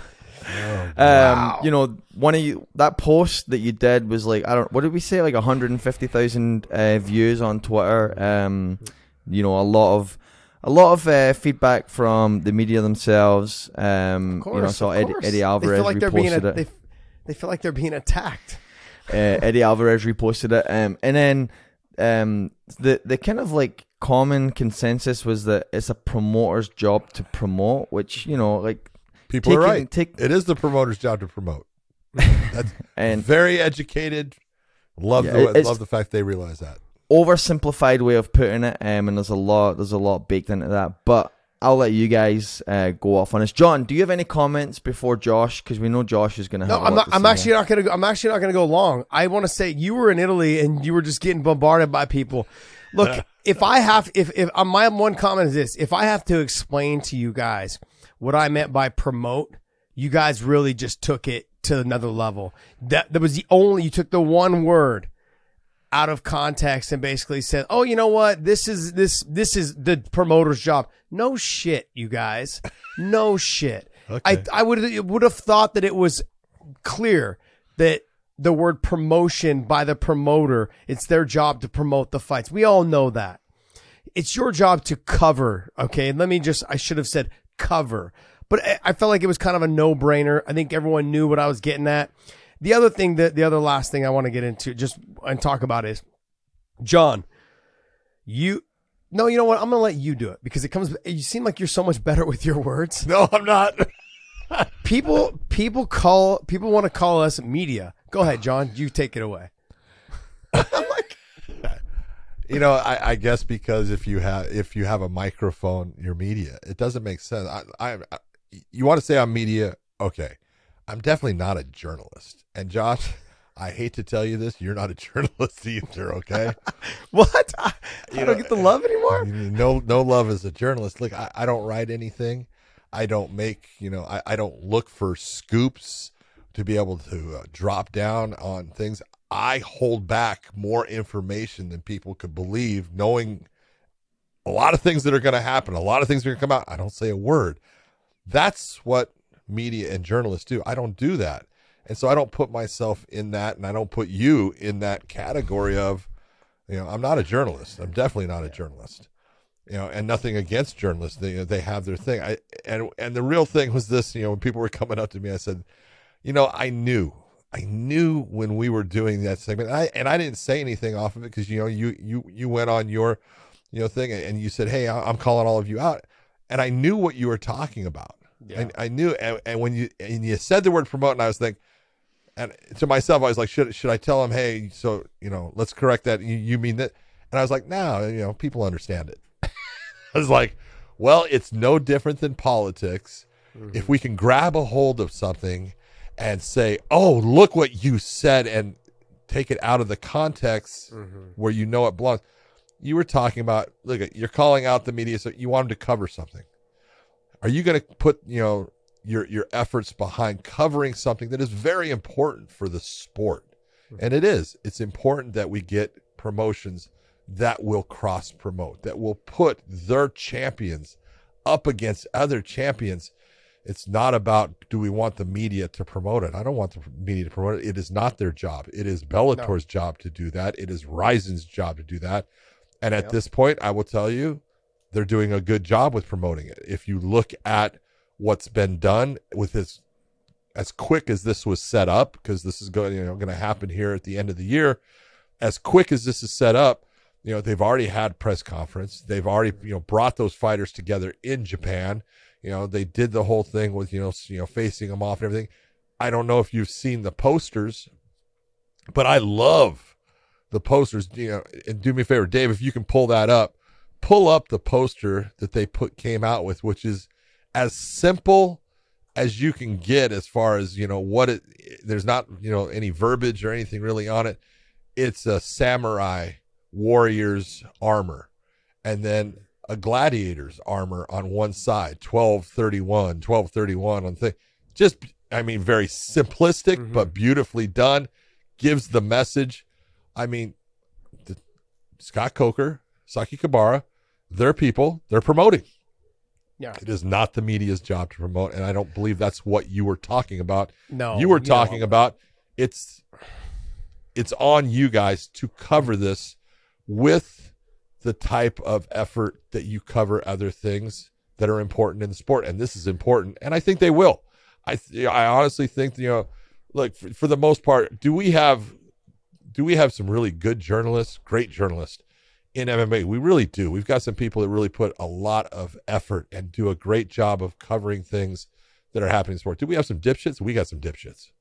Okay, we got some people that you know all, they want to do is I want to be able to talk to a fighter. I want to be able to go to this show, you know, and get my credentials. We have those too. That's in anything, and you're going to have that. But when you look at what this show means to the sport and what it could mean to the fighters as far as you can actually have a contract, step outside of that contract and go and fight in a different place. And no, and no matter what, and the media knows this is true, every fighter for the most part knows it's true. Based upon past history, based upon where this sport came from and how it grew and the events that took place in Japan at one time with pride, there is an aura for fighters mm. and going over and being able to fight in Japan based even on the martial arts that is special. It's special to the fighters and many of them they want to be able to go and fight in a arena like the Saitama or the Tokyo mm. Dome or any of those with a packed crowd and that is something that is a bucket list type of thing for the fighters. The John- fact that you know, guys get to do ahead. that. Yeah. Yeah. Uh, So when I was working for One FC as a commentator there, Rich Franklin was there as well. He was the president of whatever Vice, they put vice him. president of yes. Yeah, yeah, vice president there. See, I'm fixing your words now because you know I don't want someone to come at you and say, "Josh Thompson, don't you know that Rich Franklin is not the president? That is Chatri Sityodtong." So, so Rich Franklin, one of his bucket lists is that he always wanted to fight in Pride. That he was upset he never got to fight in Japan. Having that conversation with them. there's been fi- Patricky Pitbull. He was able to fight there last year, and Patricio now fighting here this year. Fighters' bucket right. list is to fight in Japan. Now, the other thing with these with the the media, the, I want to ask you a question because you've been around since the conception of the sport and dirt. Um, is that how? I want to I just want you to know. just I have a question. Has there ever been a bigger co-promotion in the sport of MMA? No, especially when you look and you go, and, and part of this is why the UFC is the way it is now.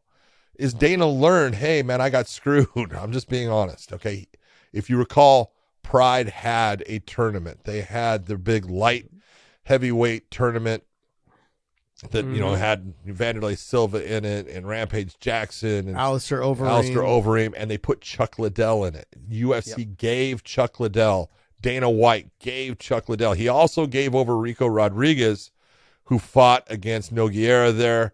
He gave a couple of fighters, but Chuck was the big thing about, you know, Chuck went over to Japan. He beat Alistair in the first round of that, and then he lost to Rampage Jackson. Rampage. But that in and itself, Dana didn't get anything back from. There was no, there was supposed to be repercussion coming back. You know, they were going to give Sakuraba the, the Japanese and probably never did it. And that really resonated with him. I got screwed. I did something that was helping your promotion and it because it was going to help mine. And in the end, it didn't help mine. I'm never doing that again. And that's part of why he doesn't do any kind of cross promotion was that specific event right there. But that was not as big as what this is at the time. That you you look at it and you go, this is much different because you're talking about champions, Mm-hmm. champions facing champions. It's never been done, Josh. It is. It's a big time thing that needs to have people understanding by the written word of journalists, guys that can actually write, not me. You know, they actually need to put it out there that hey, this is special, and this, the, these are the reasons why it's special, and this is what each promotion is risking mm-hmm. by doing this because you are risking, no no doubt about it. You know, anytime you put your you know champion up against another champion, if your champion loses, that doesn't look good.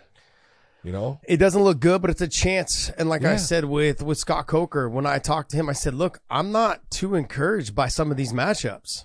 I said, "What happens if say he's like, look, my job is to put my fighters in the best scenario, the best case for them to to bring eyeballs to them, promote Yeah. their brand, and become stars. That's what I'm doing. It's their job to win and deliver." yeah. When he told me that, that's what you're looking for from your promoter. I that's had- what I'm looking for from anybody that's trying to promote me. You know, I had I had dinner with uh, Scott Coker over in uh, Milan, Italy, and you know, you were one of the subjects that came up based upon you know the whole thing with Peru. He goes, he goes, you think Josh really thinks I'm not a good promoter? I go, uh, come on, Scott. And he, he started laughing. He goes, he goes, what do they expect? He says, Josh is a fighter. He's not going to say the perfect words. He goes, "Jo- Johnny goes, if you're a fighter, do you not want to have a promoter that can put you into these special situations and give you something that other promoters won't give you? He goes, I just look at it. If I don't do this, I'm taking something away from the fighter. He says it's the same reason why, you know, when uh, he goes MVP, you know, I let him go over and do the bare knuckle boxing. He goes, I couldn't take that money out of his pocket. It was too much. He goes, How can I do that? How can I look at him and say, No, you can't do that, knowing how much I'm taking away from him? He goes, Sometimes you got to look at it and say, Yeah, business is business, but being a human and doing the right thing takes precedence over it. He goes, he, Man, that's what I love about the guy. You know, he actually does take a look at the whole situation, and even if it doesn't serve him mm-hmm. in the best light at times, he still may do it based upon what's good for the fighter.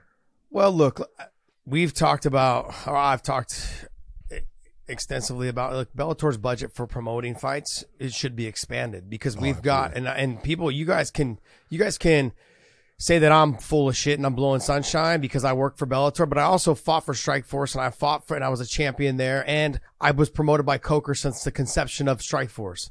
So when I tell you this, Yeah, that's me right there, baby. but when I tell you guys this, and look at all the champions that have come from Strike Force, this roster is as good, if not better, than the, the roster that the UFC bought when they bought Strike Force. You guys are only going to remember the names. You're going to remember DC and Rockhold, and but I want you guys. There was a ton of fighters that came from there that became champions. T Wood, other fighters as well, but Robbie Lawler, they all came from Strike Force. Sure, Robbie was with the UFC before, Before. but this roster under Bellator, they've got guys and females that are just outstanding fighters. Now, will they all become champion if they were all to merge and go? I don't know. You really don't know. You re- you really can't say. No one knows. Will they rise up to the level and get it done? Certain guys will. I really believe guys like Yaroslav Amosov. He's going to be a bitch to beat. He's 26 and 0 right now, best record in the sport. You know, that's an active record. He's got, he is a fantastic fighter. He's well rounded. Someone who comes from a, doesn't come from a wrestling background, but he can wrestle. Ask Logan Storley. The guy's got good stand up. He's very dynamic. He comes, he can fight all around. There's all, Van Steenis to me is I've always been high on him. John knows this. Since the time that I first saw him fight and the way he carries himself, the way he walks around, the way he fights, those are the kind of fighters that I can see really making leaps and bounds in, in a promote in a cross promotion or co promotion like this. These are the ones that benefit. Like I said with Rich Franklin, he had he it was one thing that always ate him up inside. Is like, look, sure, I was with the UFC, sure, I was a champ there, but I was really upset that I look back in my career and I never got a chance to fight in the Tokyo Dome or in fight in Saitama Arena. I never got a chance to fight in Japan in that setting, in that crowd. I was able to fight as the co-main event in on New Year's Eve against Kawajiri. I took the fight on short notice, but I was there was no way I was passing that fight up. No fucking way. I was sitting at the Warriors game, drinking a beer, eating chicken strips when Coker called me. I was sitting strips. I was sitting right behind the bench going, fuck. I'm sitting floor. I'm sitting basically on the floor right there. And he calls me, he goes, Hey, they da da da da da want you to fight on this. I'm like, dude, that's two weeks away. He says, This is what they're willing to pay you. And I put my beer down and my chicken strips down. And I went home and I ran. I said, I'm in. That's it. That's how quick that was.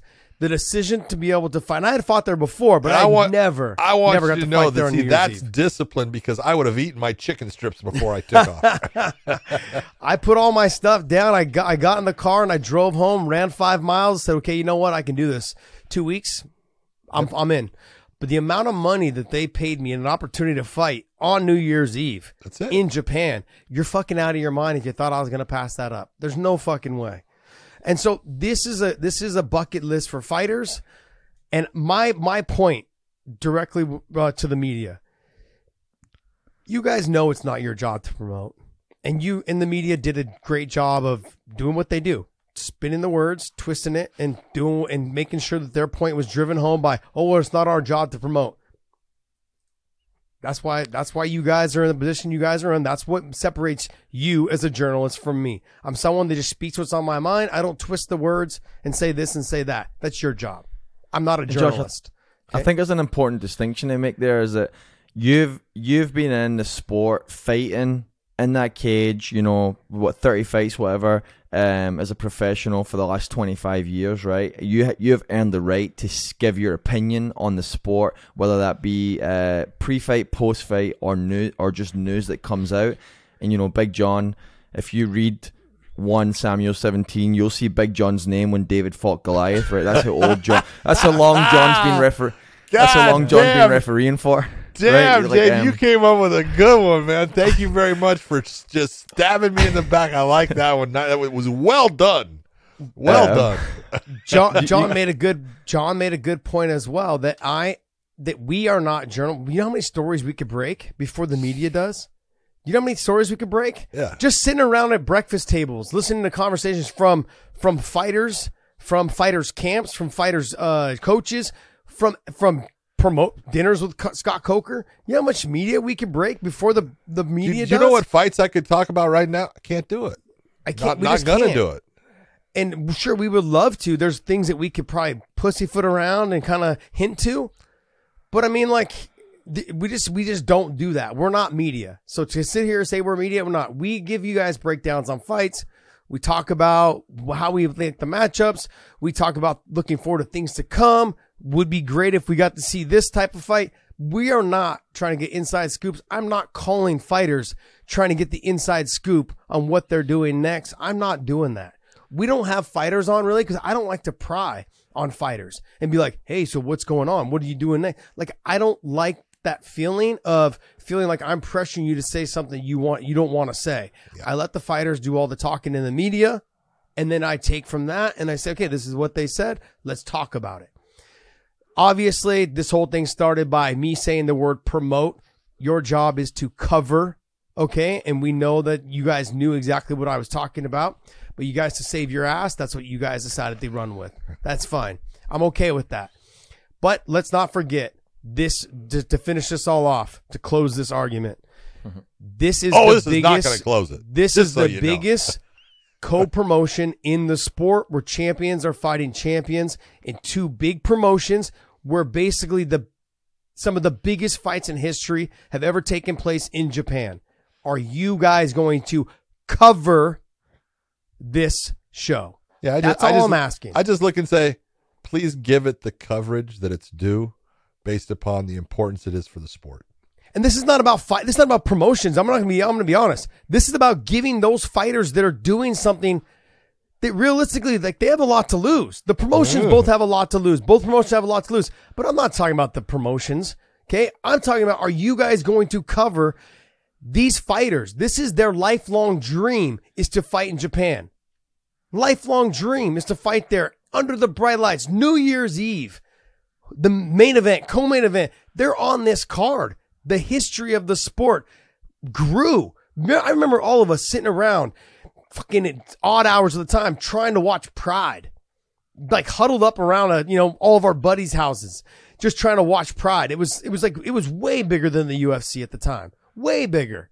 No one gave a shit really about the, the UFC at the time. They're like, oh, sure, there's some good fights in there. There's some great. Pride was where everyone went to watch the fights people that cared about the sport, the hardcore fans, it was Pride. Vochenchen, Nogueira, Bob Sapp, Fedor. I mean, like it was, the list was long of just how many people they loved watching fight. Go ahead, say. Shogun, Ninja, Takada. Takada. I mean, Rickson, Rickson was on there. Like it, like these were all people went there to watch. Now I'm asking them, me, are you guys going to cover and give these fighters the the the coverage they deserve, the props they deserve for putting it all out there? Champion versus champion, number one contender versus champion, like Yeah, and- all these things. And really, what you're talking about is look, there there's stories out there for you know the Mm-hmm. media to really go after and look at. You know, Roberto Satoshi D'Souza doesn't get any kind of coverage. Let's be honest here. You know, very if you've seen anything, it's always based upon grappling. I would say. For the I don't like part. that fight for AJ. I don't like it. I'm well, being it- uh, honest it's a good fight. It's a good fight. Both have their areas where they're strong, and and it's who's going to be able to put you know those areas you know to the forefront. But you look and you, it would be, and this is what where I'm looking at it, saying, hey, you know, uh, the right coverage does a lot for the sport. It mm-hmm. does a lot for the sport as far as the fans in. For the most part, let's be honest, only hardcores are going to know who Roberto Satoshi D'Souza is mm-hmm. and it it'll be nice because this is where you get a lot of the people. You know, oh, if he doesn't fight in the UFC, he's no good. You know, Yuri Prochazka, you know, fighting in Rizin, you know, he was no good. You know, when when he came when the UFC signed him, I said, I, I'm telling you right now, he's going to be their champion. He is their champion now. Okay, because those guys are out there and we see them and and we know. Hey, there's really good fighters. Well, it'd be nice for the fans to know about Satoshi and how good this guy is. You know, he's got one loss on on his record from uh, Johnny Case, and he went and he you know got that back with a quick submission over him and stuff. And the submission game, this guy, this is a guy. You know, you, you're talking about you know grappling matches with Gordon Ryan, the best there is in the world right now. yeah. Gordon Ryan couldn't finish him. That that that that ended up in a draw. You know, and so this dude, and that's Gordon Ryan at heavyweight, and Satoshi being a lightweight. Hmm. Okay, we're talking. This dude is awesome on the ground. So there's a lot to cover there. There's there's all kinds of things that are there for them to go after, and just enlighten the entire MMA fan base as far as fighters that are out there that they don't get to see very often that are really good and have a whole lot to bring to the sport. Are you going to be a journalist? Are you going to actually do the research? No, I'm not going to be a journalist. that's not you. No, I'm talking about the I'm talking about the media. Yeah. The, that's the thing. It's easier for the media to chase after the guys in the UFC because those are the ones that have m- majority of the spotlight on them right now. But are you going to actually go do the work now? Are you guys are, are you guys too lazy? Are you pushing now again? Are I you am. pushing? All right. We'll see. We'll see it. We'll see if they if they have some stories, if they come up with stuff, and then see if they cover they cover okay this uh the fighters and this promote and this co promotion, the biggest one in history. We'll see. Yeah. That's what it all comes down to. All right, guys, we're gonna wrap this show up. Want to thank you guys. Hit that subscribe button down below. There's also a link in the description that will take you to our clips channel. Hit that, and then also hit the the subscribe button there and the little thumbs up. We drop special content on that channel, on our short clips channel, only available on that channel. People, you guys have hit me up in my comments saying, Hey, how do I see this part? Was this on the main show? No, it wasn't on the main show. It's only available. Some content is only available on our Clips channel. Hit the subscribe button there. Also go to WeighingInPodcast.com, pick up some of our merch. It is sweatshirt season. Yes. Hoodie season, all hoodie season, all those things. Long sleeve shirt season. So pick it up at WeighingInPodcast.com. John, take us away. It's also sweater season, but we don't sell any. That's what we were trying to put out right there. Yeah. For everyone out there, thank you very much for tuning in. We hope you're having fun. For the media, hey guys, still love you. We'll talk to you later. Bye.